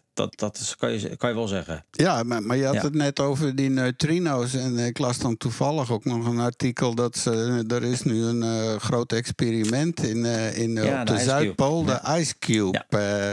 En daar hebben ze een detector gemaakt. Want heel, heel, heel af en toe...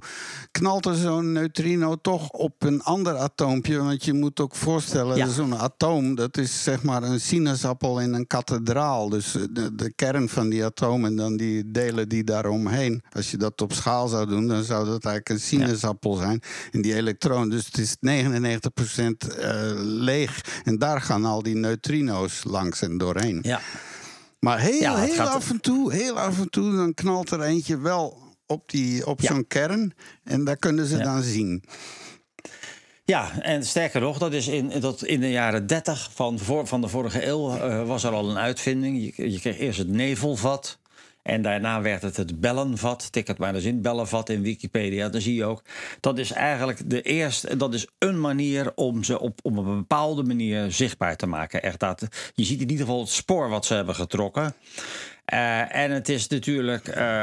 wat wel interessant is dat het ook nu ook gebruikt wordt. Want die neutrino's die heb je in 3 smaken. Je hebt het elektron-neutrino en dan het muon-neutrino en het tau-neutrino. En dat wil zeggen, je hebt ze in diverse maten van energie. Dus je hebt zeg maar neutrino's die enorm veel energie hebben. Die zijn heel moeilijk te detecteren, maar die komen eigenlijk alleen maar uit de kosmos.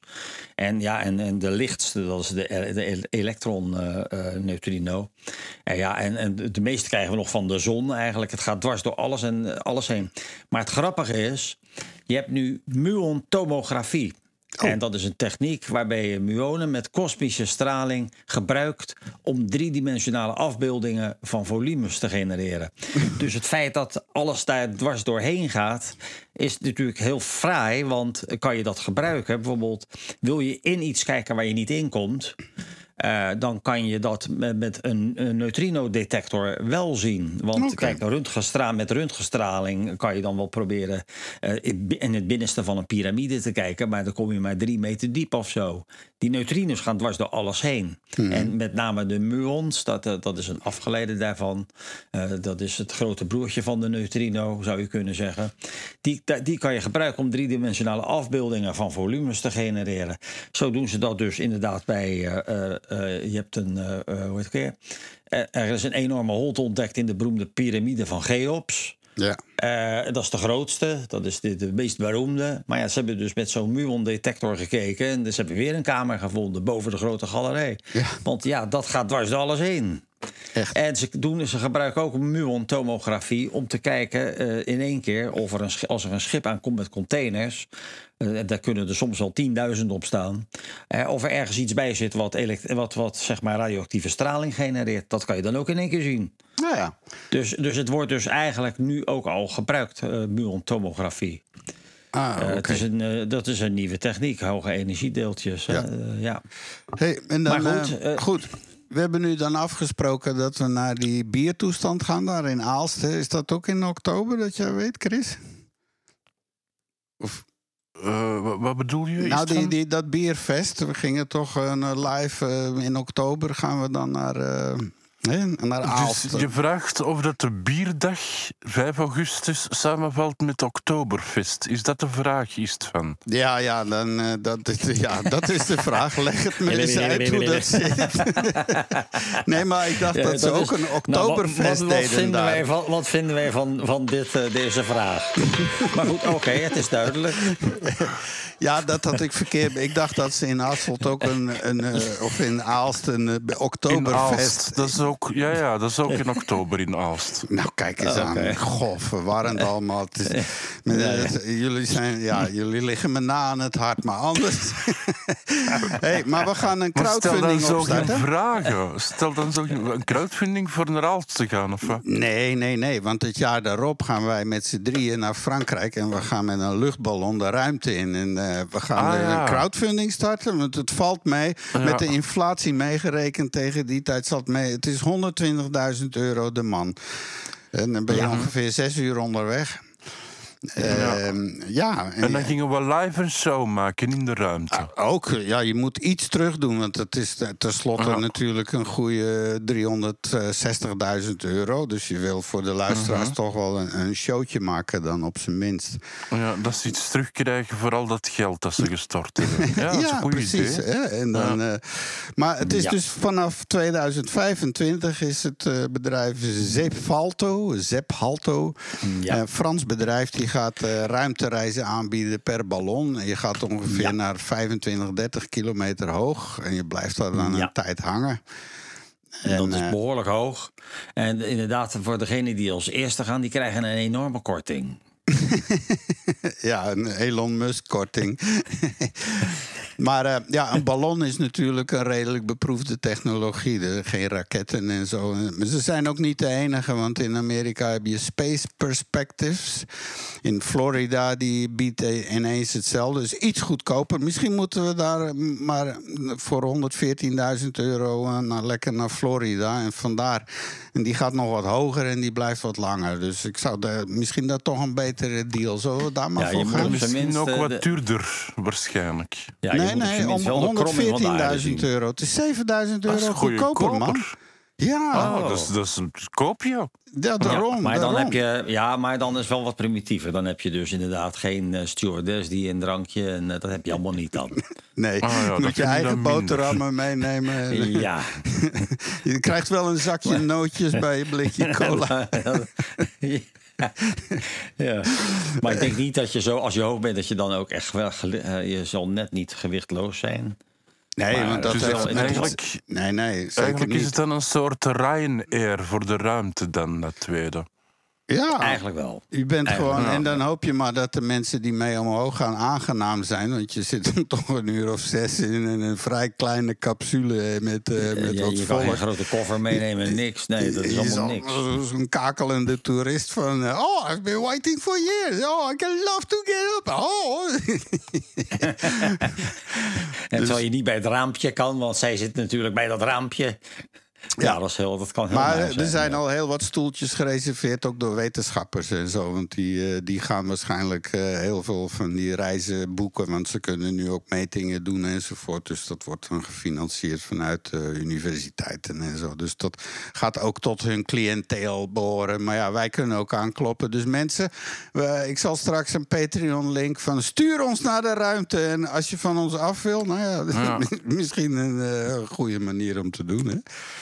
Absoluut. Ja. All right. Ja. Uw favoriete quiz brengt u gedichterbij.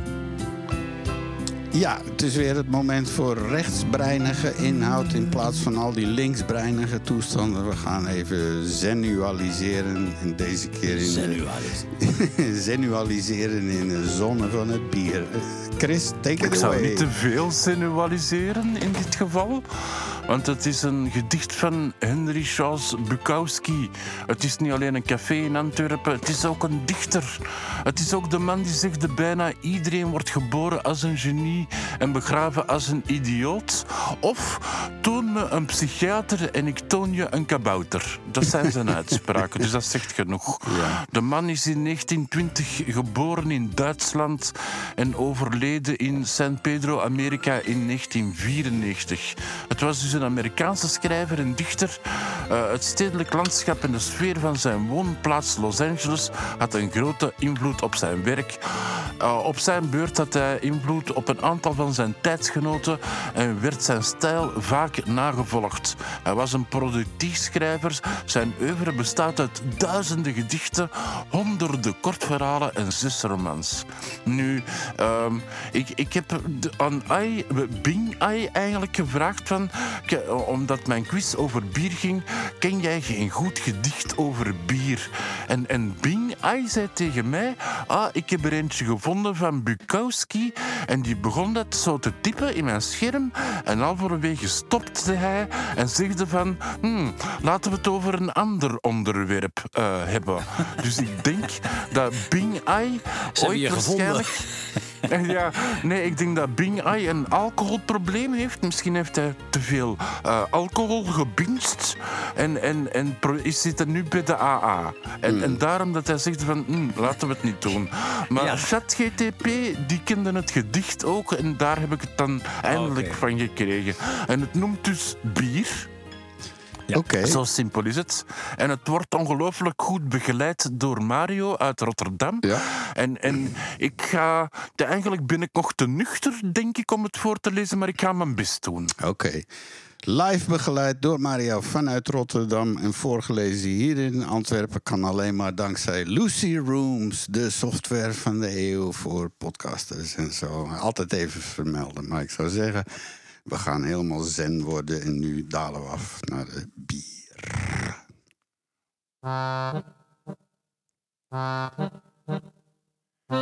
Bier in de hemel. In een glas of een fles. Het kan je laten voelen. Als een man van de wereld of als een gevangene van de wereld. Je kunt het drinken als je verdrietig bent, of als je blij bent, of als je alleen bent, of in gezelschap van anderen. Het kan je opwarmen of je afkoelen. Het kan de waarheid vertellen of je voor de gek houden.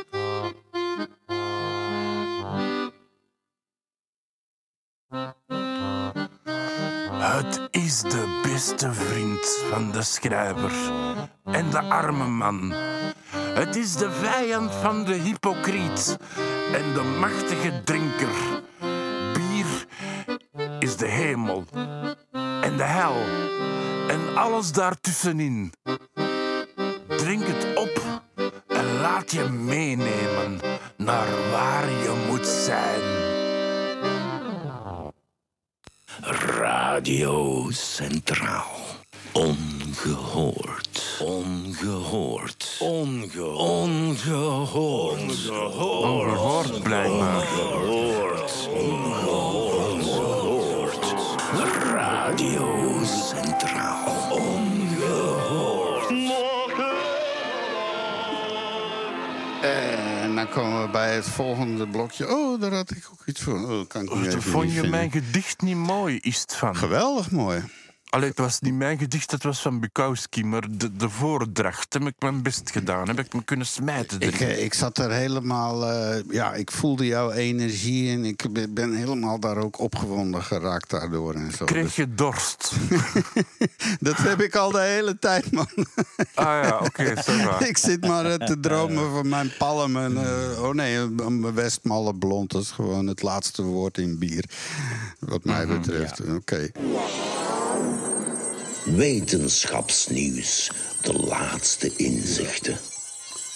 Zeker weten. Mario, waar kom je nou weer? Je bent vandaag trouwens een behoorlijk zware kost allemaal. En nu kom je nog meer met atomen en zo. Nou ja, wat... Geef ze licht. Nou ja, fotonen doen dat, hè? Dat is absoluut zo. Dat zijn dus geen atomen, maar dat zijn fotonen. Dat zijn, ben je nou ineens zowel, wat zachter dus geworden? Zowel een deeltje als een golf. Okay. Wat zeg je? Ja, het is aan zijn knopje geweest, volgens mij. Ja, of je bent wat verder van je mic af. Oh, wacht even. Ja, nee, sorry. Okay. Ik heb je moet voor het muziekje zetten. Heb ik hem ietsje zachter gezet. Ah, ja. Je moet een streepje zetten. Ja, nee. Nee, dat weigert hij, want dat ding moet als nieuw blijven. Over 10 jaar moet het nog verkocht worden. Ja. Een streepje erop. Oh, nee. Nou ja, maar goed. De record aantal atomen in superpositie gebracht. Nou, hoe zit dat? Nou ja, we hebben natuurlijk de kwantumwereld. Iedereen heeft wel eens gehoord van de kwantumcomputer en de subatomaire deeltjes en noem het allemaal maar op. En verstrengeling. Tuurlijk, ik heb er elke dag over. En je hebt de macroscopische wereld waar onze wetten en normen gelden. En in die macros en in die kwantumwereld, ja, dat zijn hele andere spelregels. Als je iets waarneemt, dan is het eigenlijk al veranderd. Want dingen kunnen in superpositie zijn en zo. Ja. Maar waar zit die grens? Wanneer is er iets macroscopisch en wanneer is iets kwantumscopisch, zal ik maar zeggen. Mm-hmm. Nou, daar gaat dit artikel over. De natuurkundigen die hebben nu een saffierkristal met biljarden atomen in één keer in superpositie gebracht. Dus dat is een kwantumtoestand. En daarmee brengen ze dus als het ware die kwantumeffecten de macroscopische wereld in. En ja, dat gaat interessant worden, want inderdaad, dat is natuurlijk een grijs gebied van, ja, er moet een overgang zijn waar ofwel de kwantumwetten gelden, ofwel onze gewone macrowereldwetten gelden. En ja, dat betekent dus dat nu ook die qubit weer veel dichter in zicht komt. Dat is dus zeg maar de bouwsteen van de kwantumcomputer. Want nu is dat nog heel erg macroscopisch en piepklein allemaal. En als je dat kan opschalen, dan kan je natuurlijk. Dan is de techniek om zoiets te bouwen een stuk makkelijker. Nou ja. Dus daar gaat dit eigenlijk over, dit artikel. Dus het is een bepaalde manier om zeg maar die superposities, die hele bijzondere toestanden, om dat behapbaar te maken in onze wereld. En dat is heel spannend. Wat zijn we er dan mee? Wat zijn we ermee als we dat kunnen? Nou, dat er dan een reële kans is dat er een goed werkende kwantumcomputer gebouwd kan worden op grote schaal. Eigenlijk. Mm. Dus dat zou dan, dat heeft natuurlijk enorme voordelen. Tenminste ook nadelen, want ja, wat gaat er gebeuren als de kwantumcomputer er is? En dan is er geen encryptie meer. Dat is helemaal weg dan. Dan moet je echt alles gaan blockchainen en weet ik het allemaal. De AI wordt dan veel beter waarschijnlijk. Nog beter, ja. Ja, die neemt dan de macht over. Dan kan je op rekenen dat exponentieel gaat. Er wordt nu al aan GPT-6 gewerkt. En 5 moet nog uitkomen. En het hek is van de dam gewoon nu. En, ja. Het gaat alle kanten op. En de toepassingen zijn ook inderdaad, net zoals vorige week, die bedenk het maar. Vooral in de logo-business is nu, als je dus een logo wil laten maken, krijg je ineens allerlei sites, logo hier, logo daar. En dan maken die echt wel toffe logo's. Maar ja, dat kost geld. En dan moet je ze downloaden. Maar je krijgt een complete set. En je kan je krijgt. Ik zag bij één site, heb je zo'n beeld met je briefpapier en allerlei dingen. Overal waar je logo dan op staat en je klikt een ander aan, boef, alles verandert dan met dat logo. Dus je ziet meteen hoe je web eruit ziet en je trinkets en je cadeautjes en zo. Ja, heel. Mm-hmm. Maar zo zijn er tientallen. En ook muziek en midi-arrangeurs, weet ik veel wat allemaal. Dus we hebben nog niks gezien, jongen. Het gaat nog allemaal aan de andere kant op. Het gaat alle kanten heen. Hey. Het zijn interessante tijden, absoluut. Ja, zeker als je daar gaat videobellen, oplossing zoeken voor eenzame papegaaien. Dat is ook wel een heel bijzonder onderwerp eigenlijk, over die arme beesten. Een beetje een triest onderwerp. Ja, heel erg triest. Ja. Nou ja, dat kwam ik tegen op enig moment. Wat is er nu aan de hand? Men heeft zeg maar papegaaien zijn natuurlijk. Ik moet bij het begin beginnen. Papegaaien zijn een beetje zielig in een kooitje. Waarom? Iedereen kent wel iemand met een papegaai in een kooitje. Dat is heel gangbaar, heel normaal. Maar eigenlijk is het dat niet. Eigenlijk is het heel triest. Want papegaaien in de natuur zijn familiedieren. Die leven in groepen van 20 tot 40 exemplaren, zal ik maar zeggen. En ze hebben een partner voor het leven. En ze vallen. En die familieverbanden die zijn heel hecht bij die vogels. En ja, en als je dan een papegaai hebt die in een kooitje zit, dan heb je dus, dat is eenzame opsluiting, zou je kunnen zeggen. Ah, dat is te triest voor woorden eigenlijk. Afschuwelijk. Dat zo'n beest kwijnt weg. En vaak dan zie je dat ook, dan plukken ze zichzelf kaal. En je krijgt dan dat herhaalgedrag van steeds maar heen en weer schuiven op dat een en hetzelfde stokje eigenlijk. En ze beginnen te vloeken. Ja. Nou ja, als je ze dat leert, ze kunnen inderdaad gewoon dingen nadoen. Maar wat men dus nu heeft gedaan, ze hebben dus een tablet genomen en ze hebben beeldbellen aangezet. En ze hebben geprobeerd papegaaien met andere papegaaien in contact te brengen. En dat werkt. Ja, wacht even. Ja, en dat werkt dus. En dat vind ik best wel een hele... Even luisteren. Response to the other bird going off screen... Ach. Ja. Zit hij aan de rand van het scherm? Dus de andere vogel die stapte uit beeld en dan het kijkende vogeltje dat ging helemaal en die probeerde achter de rand van de iPad te kijken waar die andere is. Ja, the other bird on the screen. Ja. En dan, het is dus, het artikel heet ook videobellen oplossing voor eenzame papegaaien. Het is grappig om te zien, maar eigenlijk is het heel triest. Ja.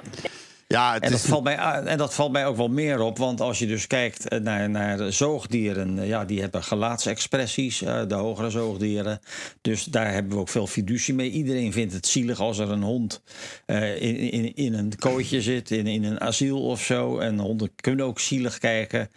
Maar als je hebt vissen zijn ook hoger gewerveld leven. En vogels zijn ook hoger gewerveld leven. Mm. Alleen door de aard van hun zijn... hebben ze geen gelaatsexpressies waar wij wat mee kunnen. Maar die lijden natuurlijk even hard. Ja, ja. Die kunnen het alleen minder laten blijken. En als dat in aanmerking nemende... wilde ik toch wel even aandacht vragen voor het feit... dat we het heel normaal vinden dat zo'n vogel zit weg te kwijnen. Want een papegaai kan dan ook nog eens 40 jaar worden of zo. Mm. Dus dat beest, dat is één. Eenzame opsluiting, daar heb ik het altijd mee te doen. En dat is daarom vraag ik ook aandacht voor dit artikeltje. Dit komt binnen. Mm-hmm. Zo. Maar dus nu moeten we eigenlijk een soort campagne starten. Weg met die papegaaien allemaal weer terug. Echt loslaten. Nou ja, je kan ze wel houden, maar hou ze dan in familieverband in een kooi. Met z'n tweeën in een kooi.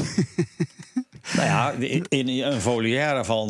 je kan natuurlijk een hele serieus... Je kan er wel wat mee natuurlijk. Maar, ik ben niet per se tegen het houden van... maar het is wel een heel zielig iets. Moeten we daar ons meer bewust van zijn. Zeker. Dus het liefst geen papegaai. En geldt dat ook voor die andere papegaai-achtige? Want je hebt de karakieten en parkieten en kakatoes. Nou ja, daar zit geen verschil in natuurlijk. Die zijn allemaal zo familiaal en zo. Ja. Nou ja, hebben jullie niet die groene halsbandparkieten? Hele zwermen die... die klitten ook bij elkaar als die ontsnappen. Die gaan gewoon bij elkaar zitten. Het zijn familiedieren. Want die zijn niet met z'n 500 in één keer ontsnapt natuurlijk. Nou ja. Alright. Hey, dan nog één keer even. We zetten ook al een link in het ding. Het is tegelijkertijd de eerste video op YouTube. Maar ook meteen de meest bekeken YouTube. En dat is een van de gastjes die YouTube gemaakt hebben. En die gingen dat dan maar eens testen. En dat klonk ongeveer zo. Alright, so here we are. One of the elephants. The cool thing about these guys is that they have really, really, really long trunks, and that's cool. And that's pretty much all there is to say. Ja, dus we staan hier voor wat olifanten en die hebben erg lange, lange slurven. Nou, dat is cool. Die is 265 miljoen keer bekeken al. En dat was 18 jaar geleden. 18 jaar, dus YouTube is nu stemgerechtigd als het ware. Hè? Ja, want heeft de wereld ook veranderd. Dat dacht ik wel. Ik moet ook zeggen, ik kan ook niet zonder al die... ik heb best wel wat hobby's en ja... Als ik iets uit wil zoeken, ik kijk gelijk even een filmpje. Wie leest er nog een handleiding? Iedereen gaat volgens mij gelijk naar YouTube even kijken naar een filmpje hoe het in elkaar gezet wordt. Ja, hoe het gebruikt wordt. nog steeds de grootste zoekmachine. Iedereen denkt dat dat Google is, maar dat is niet waar. YouTube is de grootste zoekmachine nog steeds. Oh, oké. Okay. Ja, dat verbaast me niks. Ja. Ja, wat me ook niks verbaast is dat deze 2 uur zijn omgevlogen, jongens. Is het al gedaan? Ja, het is 4 minuten en nog wat voor 1. En dan gaat het overgenomen worden door het kralenspel met Jeroen en Elko B. En die maken er altijd op weer. Ja, dat is best aangenaam wat die doen. Het gaat alle kanten op. Kan je daar ook iets winnen? Nee. Dat is helemaal alleen voor ons. Dus wij zijn voorlopig de enige met een quiz. Maar wie weet krijgen we... Ja, en je ingebeelde palet met duizenden ingebeelde biersoorten is onderweg. En Mario, je kan dat binnenkort waarschijnlijk niet ontvangen bij je thuis. Ja. Oh, ik ga er dan echt uitgebreid niet van genieten. Ja, oké. Even nog melden dat we de 130ste, dat is over niet de volgende, maar dat is 129. Maar die daarop gaan we live doen vanuit Radio Centraal hier in Antwerpen. Dus dan zijn we eens een keer in elkaars aangezicht. En wil je daarbij zijn, laat iets weten. Want we willen graag wat gasten, wat interactie en zo. Maak het misschien gezellig. Misschien lukken de wafels deze keer wel. Als je ze niet vergeet. Ja, het project, hè. Het komt altijd op de laatste details aan. Ja, ze zeiden ook, in godsnaam hou je wafel. Ja, zeker weten. Waar kijken we allemaal zo'n beetje op uit deze week? Ik zeg al, ik ben in de eindronde van het maken van een nieuwe kortfilm voor een internationaal jeugdfilmfestival. Dus ik ben tot en met dit weekend hevig aan het knippen en graden en mixen. En ik heb gisteren de muziek opgenomen met Serge Verstok. Dat was al een heel aangename stap. Dat je dat gewoon live naar beeld heeft die dingen zitten mixen. Dat was echt heel tof. Dus ja, dat domineert mijn week zo'n beetje. Nou, oké. En dan Mario gaat weer verder in zijn quantum, histologica, 3D-printing, AI. Nou, ik ga wel weer wat aan de bio doen, zeker. Nog steeds over die longen, daar ga ik echt maanden over doen. Dat heeft mijn aandacht. En verder heb ik allerlei... ik heb een etentje, dat vind ik ook wel erg leuk. En een feestje, dus dit wordt laten we zo zeggen, ik ga binnenkort toch wel wat biertjes drinken deze week. Ja, oké. En jij niet? Nee, Chris. Ik drink geen bier, maar ik heb van de week een mail gekregen van mijn leerkracht elektronische muziek op de academie met de examenopdrachten voor juni. Nu ben ik al zelf 6 maanden niet geweest, maar ik ga toch proberen die opdrachten te doen. En dus ga ik daar vooral mee bezig zijn, want ik heb een kleine achterstand in te halen. Ja, ik kan het voor je doen, hè. Dan bezorg je mij gewoon een bak Westmalle. Ik weet niet of dat beter gaat zijn, is het van eerlijk gezegd. Maar het gaat wel juist zijn. Dat weet ik niet. Het gaat wel vrolijker. Ja, waarschijnlijk, ja. Zeker weten. Lieve mensen, we zijn er bijna uit. Het is bijna gedaan. Het is over en weg. En wij geven de boel over aan onze vrienden op Radio Centraal. En wij zien je volgende week dinsdag. Luistert naar Radio Centraal op FM 106.7, DAB+ en livestream.